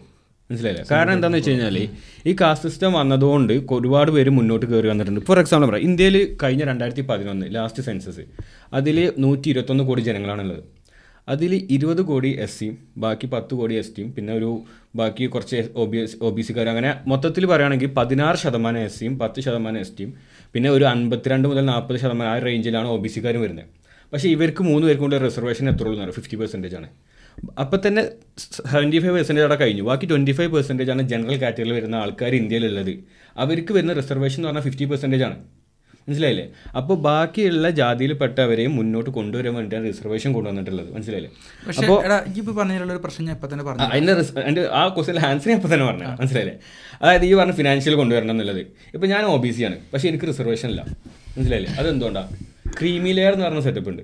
അതായത് ഒ ബി സി കാറ്റഗറി പെട്ടവനാണെങ്കിൽ പോലും എട്ട് ലക്ഷത്തിന്റെ മുകളിൽ സാലറി അവന്റെ പേരന്റിന് ഉണ്ടെങ്കിൽ അല്ലെങ്കിൽ അവന്റെ പേരന്റ് ഒരു ഗവൺമെന്റ് എംപ്ലോയി ആണെങ്കിൽ അവന് ഒ ബി സി റിസർവേഷൻ ഇല്ല. ഞാൻ എന്റെ കാസ്റ്റ് പ്രകാരം ഞാൻ മുസ്ലിം ഒ ബി സി പ്രകാരം ഞാൻ ഒ ബി സി ആണ്. പക്ഷേ എനിക്ക് എനിക്ക് ഒ ബി സി കാറ്റഗറി കിട്ടില്ല അതിന്റെ റീസൺ ഇതാണ്. അപ്പോൾ കാലങ്ങളായിട്ട് ഇത് റിസർവ് റിവൈസ് റിവൈസ് ചെയ്ത് വരുന്നുണ്ട്. അതായത് ഈ റിസർവേഷൻ ഉണ്ടെങ്കിൽ പോലും പല എന്താ കമ്മീഷൻ അതായത് ഇങ്ങനെ മണ്ഡല കമ്മീഷൻ അങ്ങനെ പല പല കമ്മീഷൻസ് ഉണ്ട്. ഈ കമ്മീഷൻസിന്റെ ഇതിൽ ഓരോ കാല കാലഘട്ടത്തിൽ ഇത് ഗവൺമെന്റ് റീഫോം ചെയ്യുന്നുണ്ട്. അപ്പോൾ അതിൽ ലാസ്റ്റ് ഒരു കുറച്ച് രണ്ടായിരത്തി തൊണ്ണൂറ്റാറ് സംഭവം ആ സമയത്താണ് ഈ ക്രീമി ലെയറിന്റെ ഒക്കെ ഒരു ഇത് വന്നതും ക്രീമിലെയർ എന്നുള്ളൊരു കാറ്റഗറി കൊണ്ടുവന്നിട്ട് ഫിനാൻഷ്യൽ അതാകുമ്പോൾ എന്താ കാസ്റ്റ് പരമായിട്ടുള്ള റിസർവേഷനും ഉണ്ട്. എന്നാൽ ഫിനാൻഷ്യൽ റിസർവേഷൻ അവിടെ ഉണ്ട്. മനസ്സിലായില്ലേ? അതായത് എട്ട് ലക്ഷത്തിന് താഴെയുള്ള ഒരു ഓഫീസിലാണ് റിസർവേഷൻ ഈ പറഞ്ഞ സംഭവത്തിന്റെ ഒരു ഡ്രോബാക്ക് എന്ന് പറയുന്നത് ഗവൺമെന്റ് ഉദ്യോഗസ്ഥർക്ക് ഇത് പറ്റും. അല്ലാത്തവർ എന്ത് ചെയ്യും? ഇപ്പൊ എനിക്ക് ബിസിനസ്സാണ് എന്റെ ഉപ്പാക്ക് ബിസിനസ്സാണ് എന്റെ സാമ്പത്തിക വരുമാനം എത്രയാ? ഞാൻ പറയും അമ്പതിനായിരം റുപ്യെന്ന് എന്റെ തെളിവുള്ളത് ഒരു തെളിവില്ല അവിടെ ഞാൻ അമ്പതിനായിരം എന്ന് പറഞ്ഞാൽ അമ്പതിനായിരം ആണ് ഇപ്പൊ ഒരു ഗവൺമെന്റ് ഉദ്യോഗസ്ഥന് മാത്രമാണ് ഈ പറഞ്ഞ സംഭവം അതാണ് വില്ലേജ് ഓഫീസിലാണ് ഇതിന്റെ ഡോക്യുമെന്റ് എടുക്കുന്നത് പറഞ്ഞത് പക്ഷെ അത് പക്ഷേ ഇപ്പൊ എനിക്ക് ദുബായിലാണ് ജോലി എന്റെ ഉപ്പാക്ക് ദുബായിലാണ് ജോലി ദുബായിലാണ് ജോലി എന്നുള്ളതുകൊണ്ട് ഇപ്പൊ എന്റെ വീട്ടിലെ വരുമാനം കാണിക്കേണ്ടത് എന്റെ അച്ഛൻ എത്ര വരുമാനമാണോ പറയുന്നത് അതായിരിക്കും അവിടെ ഉൾപ്പെടുത്തുക ഇപ്പൊ എനിക്ക് വേണമെങ്കിൽ വർഷം ഒരു ലക്ഷം രൂപയുടെ അല്ല ഞാൻ ചെയ്തിട്ടുള്ളതാണ് എനിക്ക് കാണിക്കാൻ പറ്റും എനിക്ക് കൂട്ടിയും കാണിക്കും കുറച്ചും കാണിക്കും എനിക്ക് വേണമെങ്കിൽ അപ്പൊ ആ രീതിക്ക് ഈ പറഞ്ഞ സംഭവം അതൊരു പരിധി വരെ മാത്രമാണ് സക്സസ് ആയിട്ടുള്ളത് അതെ, പിന്നെ ഇവൻ പറഞ്ഞത് നല്ല point ആ. കാരണം എന്താ ഒരു- കാര്യം കൂടെ പറഞ്ഞതിന് കൂട്ടത്തിൽ പറഞ്ഞതിന്റെ കൂട്ടത്തിൽ ഇപ്പൊ പറഞ്ഞ മാതിരി ബാക്കിയുള്ള റിസർവ്ഡ് കാസ്റ്റിന് ഫിഫ്റ്റി പെർസെന്റേജ് ഫിഫ്റ്റി പെർസെന്റ് ജനറലിന് വന്നു പറഞ്ഞു. ഈ ഫിഫ്റ്റി പെർസെന്റ് ജനറൽ എന്ന് പറയുമ്പോൾ ഈ ഫിഫ്റ്റി പെർസെന്റേജിൽ ബാക്കിയുള്ള റിസർവ്ഡ് കാസ്റ്റിന് അവിടെ അപ്ലൈ ചെയ്യാം. അപ്പൊ അതിന്റെ എഫക്റ്റീവ്ലി വരുന്ന ട്വന്റി ഫൈവ് പെർസെന്റ് ഇത് ഞാൻ പറയാം ഈ കാസ്റ്റ് കൊണ്ടുവരാനുള്ള റീസൺ എന്താണെന്ന് പറയാം അത് ഞാൻ പറയട്ടെ ഞാൻ പറയട്ടെ. കൊണ്ടുവരാനുള്ള റീസൺ എന്ന് പറഞ്ഞു കഴിഞ്ഞാൽ എന്താണ്? ഈ പണ്ട് കാലത്ത് ബ്രാഹ്മണന്മാരായിരുന്നു. ഇപ്പോൾ കേരളത്തിന്റെ കേസ് എടുക്കുകയാണെന്നുണ്ടെങ്കിൽ കേരളത്തിൽ മറാഠീസും അതുപോലെ കേരളം ഭരിച്ചിരുന്നത് അവരൊക്കെ ആയിരുന്നു. ആ സമയത്ത് മറാഠീസും പിന്നെ വേറെ കുറച്ച് മറ്റേ മഹാരാഷ്ട്ര ആ ഭാഗത്തുള്ള കുറച്ച് ബ്രാഹ്മണൻസാണ് കേരളത്തിലുള്ള ഇങ്ങനത്തെ ഗവൺമെന്റ് ജോലികളെല്ലാം കൈയാക്കി വെച്ചിരുന്നത്. അതായത് അവർ പുറത്താരും കൊടുക്കൂല. ഇപ്പൊ വേറൊരു ആളുണ്ട് പുള്ളിയുടെ പേര് എന്തോ ഒരു പട്ടേൽ എന്തോ ആണ്. ഒരു മലയാളി മലയാളിയാണ് മല എന്തോ പഠിച്ചതാണ്. പുറത്തു പോയിട്ട് ഇന്ത്യയിൽ നിന്ന് പുറത്തു പോയി മെഡിക്കലിലൊക്കെ പഠിച്ചു വന്ന ഒരാളാണ്. പുള്ളിക്ക് പോലും അത്രയും ക്വാളിഫിക്കേഷൻ ഉണ്ടായിട്ട് ഇവരെന്ത് ചെയ്തിട്ടില്ല. ബ്രാഹ്മണന്മാർ മെഡിക്കൽ കോളേജുകളിൽ അന്നത്തെ കാലത്ത് ഹോസ്പിറ്റലുകളിൽ പ്രാക്ടീസ് ചെയ്യാനത് കൊടുത്തിട്ടില്ല. അത് അതിന് കാരണം അവർ അടക്കി അടക്കി വായുന്നത് കൊണ്ടാണ്. അവർ അവരുടെ ആൾക്കാർക്ക് മാത്രമേ ഇത് കൊടുക്കുകയുള്ളൂ. പക്ഷേ സമയം കഴിഞ്ഞു. ഈ കേസ് ഈ റിസർവേഷൻ കൊണ്ടുവന്നത്. പക്ഷേ അതല്ല ഇത് ഇത് കൊണ്ടുവന്ന ടൈമിലുണ്ടല്ലോ ഇപ്പൊ നമ്മൾ ഇൻഡിപെൻഡൻസ് ടൈമിൽ എടുക്കുകയാണെങ്കിൽ ഇന്ത്യന്റെ ലിറ്ററസി എടുക്കുകയാണെങ്കിൽ ഇരുപത് ശതമാനത്തിന് താഴെയായിരുന്നു. Close to eighteen percent something ആയിരുന്നു ഈ ലിറ്ററസി റേറ്റ് ആ ടൈമിൽ ഇത് കൊണ്ടുവരേണ്ട ആവശ്യം ഉണ്ടായിരുന്നു തന്നെ നടന്നു കഴിഞ്ഞാൽ ഇപ്പൊ ഒരു ഇപ്പൊ ഈ അണ്ടർ ടച്ച് സീനൊന്നും ഇല്ലല്ലോ. അതോടെ ഇതിപ്പോ ബാധകൾ ബാധകല്ല. ഉണ്ട്. ഇതിന്റെ ആവശ്യം കാര്യമല്ല. ഇപ്പോഴും ഈ പറഞ്ഞ ഫിനാൻഷ്യൽ ഞാൻ അപ്പോഴും പറയുന്നുണ്ട് ഫിനാൻഷ്യൽ ഈ റിസർവേഷൻ ആണ് വേണ്ടത്. അതിന് വേണ്ട കാര്യങ്ങൾ ഗവൺമെന്റ് ചെയ്തിട്ടുണ്ട്. അത് എഫക്റ്റീവ് ആക്കണം എന്നുള്ളതാണ്. എനിക്ക് പറഞ്ഞ മെയിൻ ഡ്രോബാക്ക് എന്താ അറിയോ ഈ ഒ ബി സിയിലുള്ള കാറ്റഗറിയിൽ ഇപ്പൊ എനിക്ക് പൈസയുടെ ബേസിൽ അവർക്ക് റിസർവേഷൻ അവോയ്ഡ് ചെയ്ത് കളയുന്നു എനിക്ക് പറഞ്ഞ പരാരം ജനറൽ കാറ്റഗറിയിൽ ഒരാൾക്ക് അയാളുടെ പൈസ വീട്ടിൽ കുറവാണെങ്കിൽ അയാൾക്ക് ഈ റിസർവേഷൻ ഒരു പരിഗണനയും കിട്ടാൻ പോകുന്നില്ല. ജനറലായി ജനിച്ചുകൊണ്ട് മാത്രം. പക്ഷെ അയാൾ കഷ്ടപ്പെട്ട് പഠിച്ച് അവിടെ എത്തുമ്പോൾ ഇപ്പോൾ എന്റെ എന്റെ ഫാദറിന്റെ കാര്യം പറയാം. ഫാദർ ജനിച്ചത് ഒരു വളരെ പാവപ്പെട്ട ഫാമിലിയാണ് പക്ഷെ ജനറൽ കാസ്റ്റ് ആയതുകൊണ്ട് മാത്രം അയാൾക്ക് ജോലി ഏകദേശം അയാൾ പതിനഞ്ച് വർഷം വെയിറ്റ് ചെയ്തു. എന്ന് വെച്ചാൽ ഇരുപതാമത്തെ വയസ്സും ഇരുപത്തിരണ്ടാമത്തെ വയസ്സ് തൊട്ട് അയാൾ പി എസ് സി എഴുതി ട്രൈ ചെയ്തിട്ട് അയാൾക്ക് ഫസ്റ്റ് ജോലി കിട്ടുന്നത് മുപ്പത്തഞ്ചാമത്തെ വയസ്സാണ് എന്റെ അച്ഛന് ജോലി കിട്ടുന്നത് അത് കഴിഞ്ഞ് പിന്നെയും നാൽപ്പത്തഞ്ചാമത്തെ വയസ്സിലാണ് അച്ഛൻ നാൽപ്പതാമത്തെ വയസ്സിലാണ് അച്ഛൻ ഒരു ഗവൺമെന്റിലെ നമ്മുടെ ടീച്ചർ പോസ്റ്റിലേക്ക് കയറുന്നത്. അതുവരെ അച്ഛന് ജോലി പി എസ് സി എഴുതും പക്ഷേ വേറെ റിസർവ്ഡ് കാസ്റ്റിനായിരിക്കും അത് കൂടുതലായിട്ട് പോകും ആകെ ഒന്നോ രണ്ടോ സീറ്റുകൾ മാത്രമാണ് മറുപടി ഞാൻ പറഞ്ഞുതരാം. ഈ പറഞ്ഞല്ലോ ഈ റിസർവേഷന്റെ റിസർവേഷൻ ഈ റിസർവേഷനിൽ എത്ര ഒരു വർക്ക് ചെയ്യേണ്ടതെന്ന് അറിയോ ആ ഡാറ്റ എന്റെ അടുത്ത് ഇല്ലാത്തതുകൊണ്ടാണ് മോനെ. നമ്മളെ ഇന്ത്യയിൽ എത്രയോ ഗവൺമെന്റ് കോളേജുകളുണ്ട് ഈ ഗവൺമെന്റ് കോളേജിൽ ആയിരത്തി ചില്ലാനം പ്രൊഫസേഴ്സ് എന്താണുള്ളത് ഈ പ്രൊഫസർമാർ തൊണ്ണൂറ്റാറ് ശതമാനം ജനറൽ കാറ്റഗറിയിൽ വർക്ക് ചെയ്യണമല്ല അവിടെ എന്ത് റിസർവേഷൻ കിട്ടിയെന്ന് ഈ പറയണേ? എടാ ഈ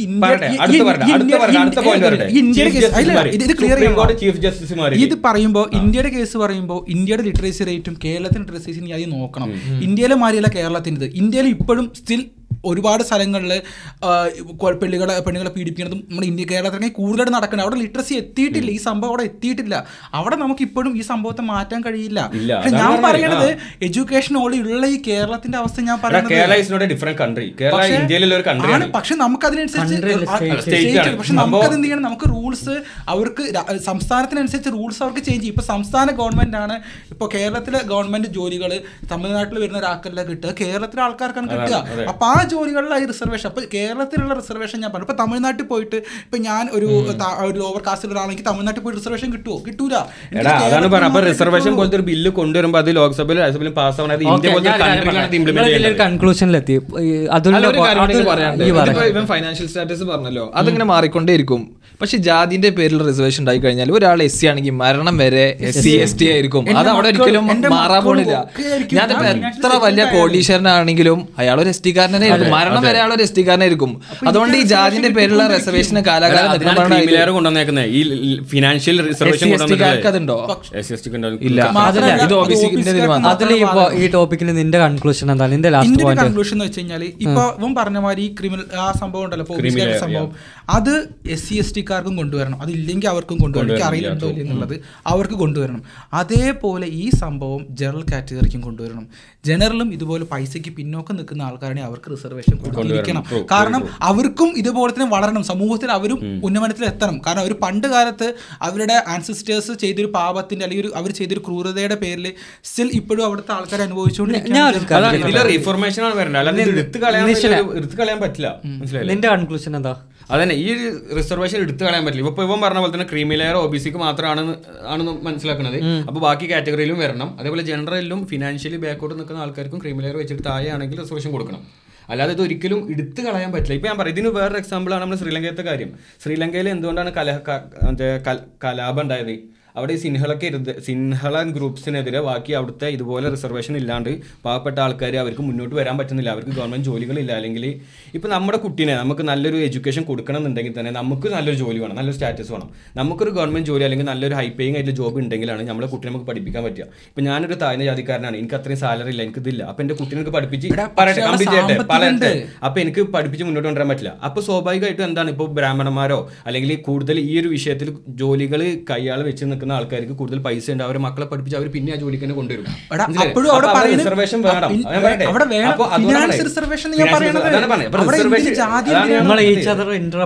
അല്ല റിസർവേഷൻ എടുത്ത് കളയരുത് എന്നല്ല. റിസർവേഷൻ വേണം. പക്ഷേ ഈ പറഞ്ഞ പോലെ റീഫോർമേഷൻ ആണ് വേണ്ടത്. അല്ലാതെ കംപ്ലീറ്റ്ലി എടുത്ത് കളഞ്ഞാൽ പറ്റില്ല. അങ്ങനെ പണ്ട് മുതലേ നമ്മളെ റിസർവേഷൻ ഇല്ലാത്തൊരു ഭരണഘടനയാണ് നമുക്ക് നയന്റീൻ ഫോർട്ടി സെവൻ അല്ലെങ്കിൽ ഈ ഭരണഘടന എന്താ അംബേദ്കർ അവിടെ കൊണ്ടുവന്ന സമയത്ത് കൊണ്ടുവന്നിട്ടുണ്ടെങ്കിൽ ഈ ശ്രീലങ്കയിൽ നടന്ന പോലത്തെ കലാപം ഇവിടെ ഉണ്ടായേനെ. ആടെ പക്ഷെ ഇപ്പൊ ഒന്ന് ആലോചിച്ച് നോക്കി. ഇപ്പൊ ഇപ്പോഴത്തെ കേസിൽ ഇപ്പൊ ഫിനാൻഷ്യന്റെ ബേസിൽ നോക്കുകയാണെങ്കിൽ ഇപ്പൊ താഴ്ന്ന ജാതിക്കാരാണെങ്കിലും അവർക്ക് ഫിനാൻഷ്യലി ബാക്ക് ഉണ്ടെങ്കിൽ അവർക്ക് സപ്പോർട്ട് ചെയ്യാൻ റിസർവേഷൻ തയ്യാറാണ്.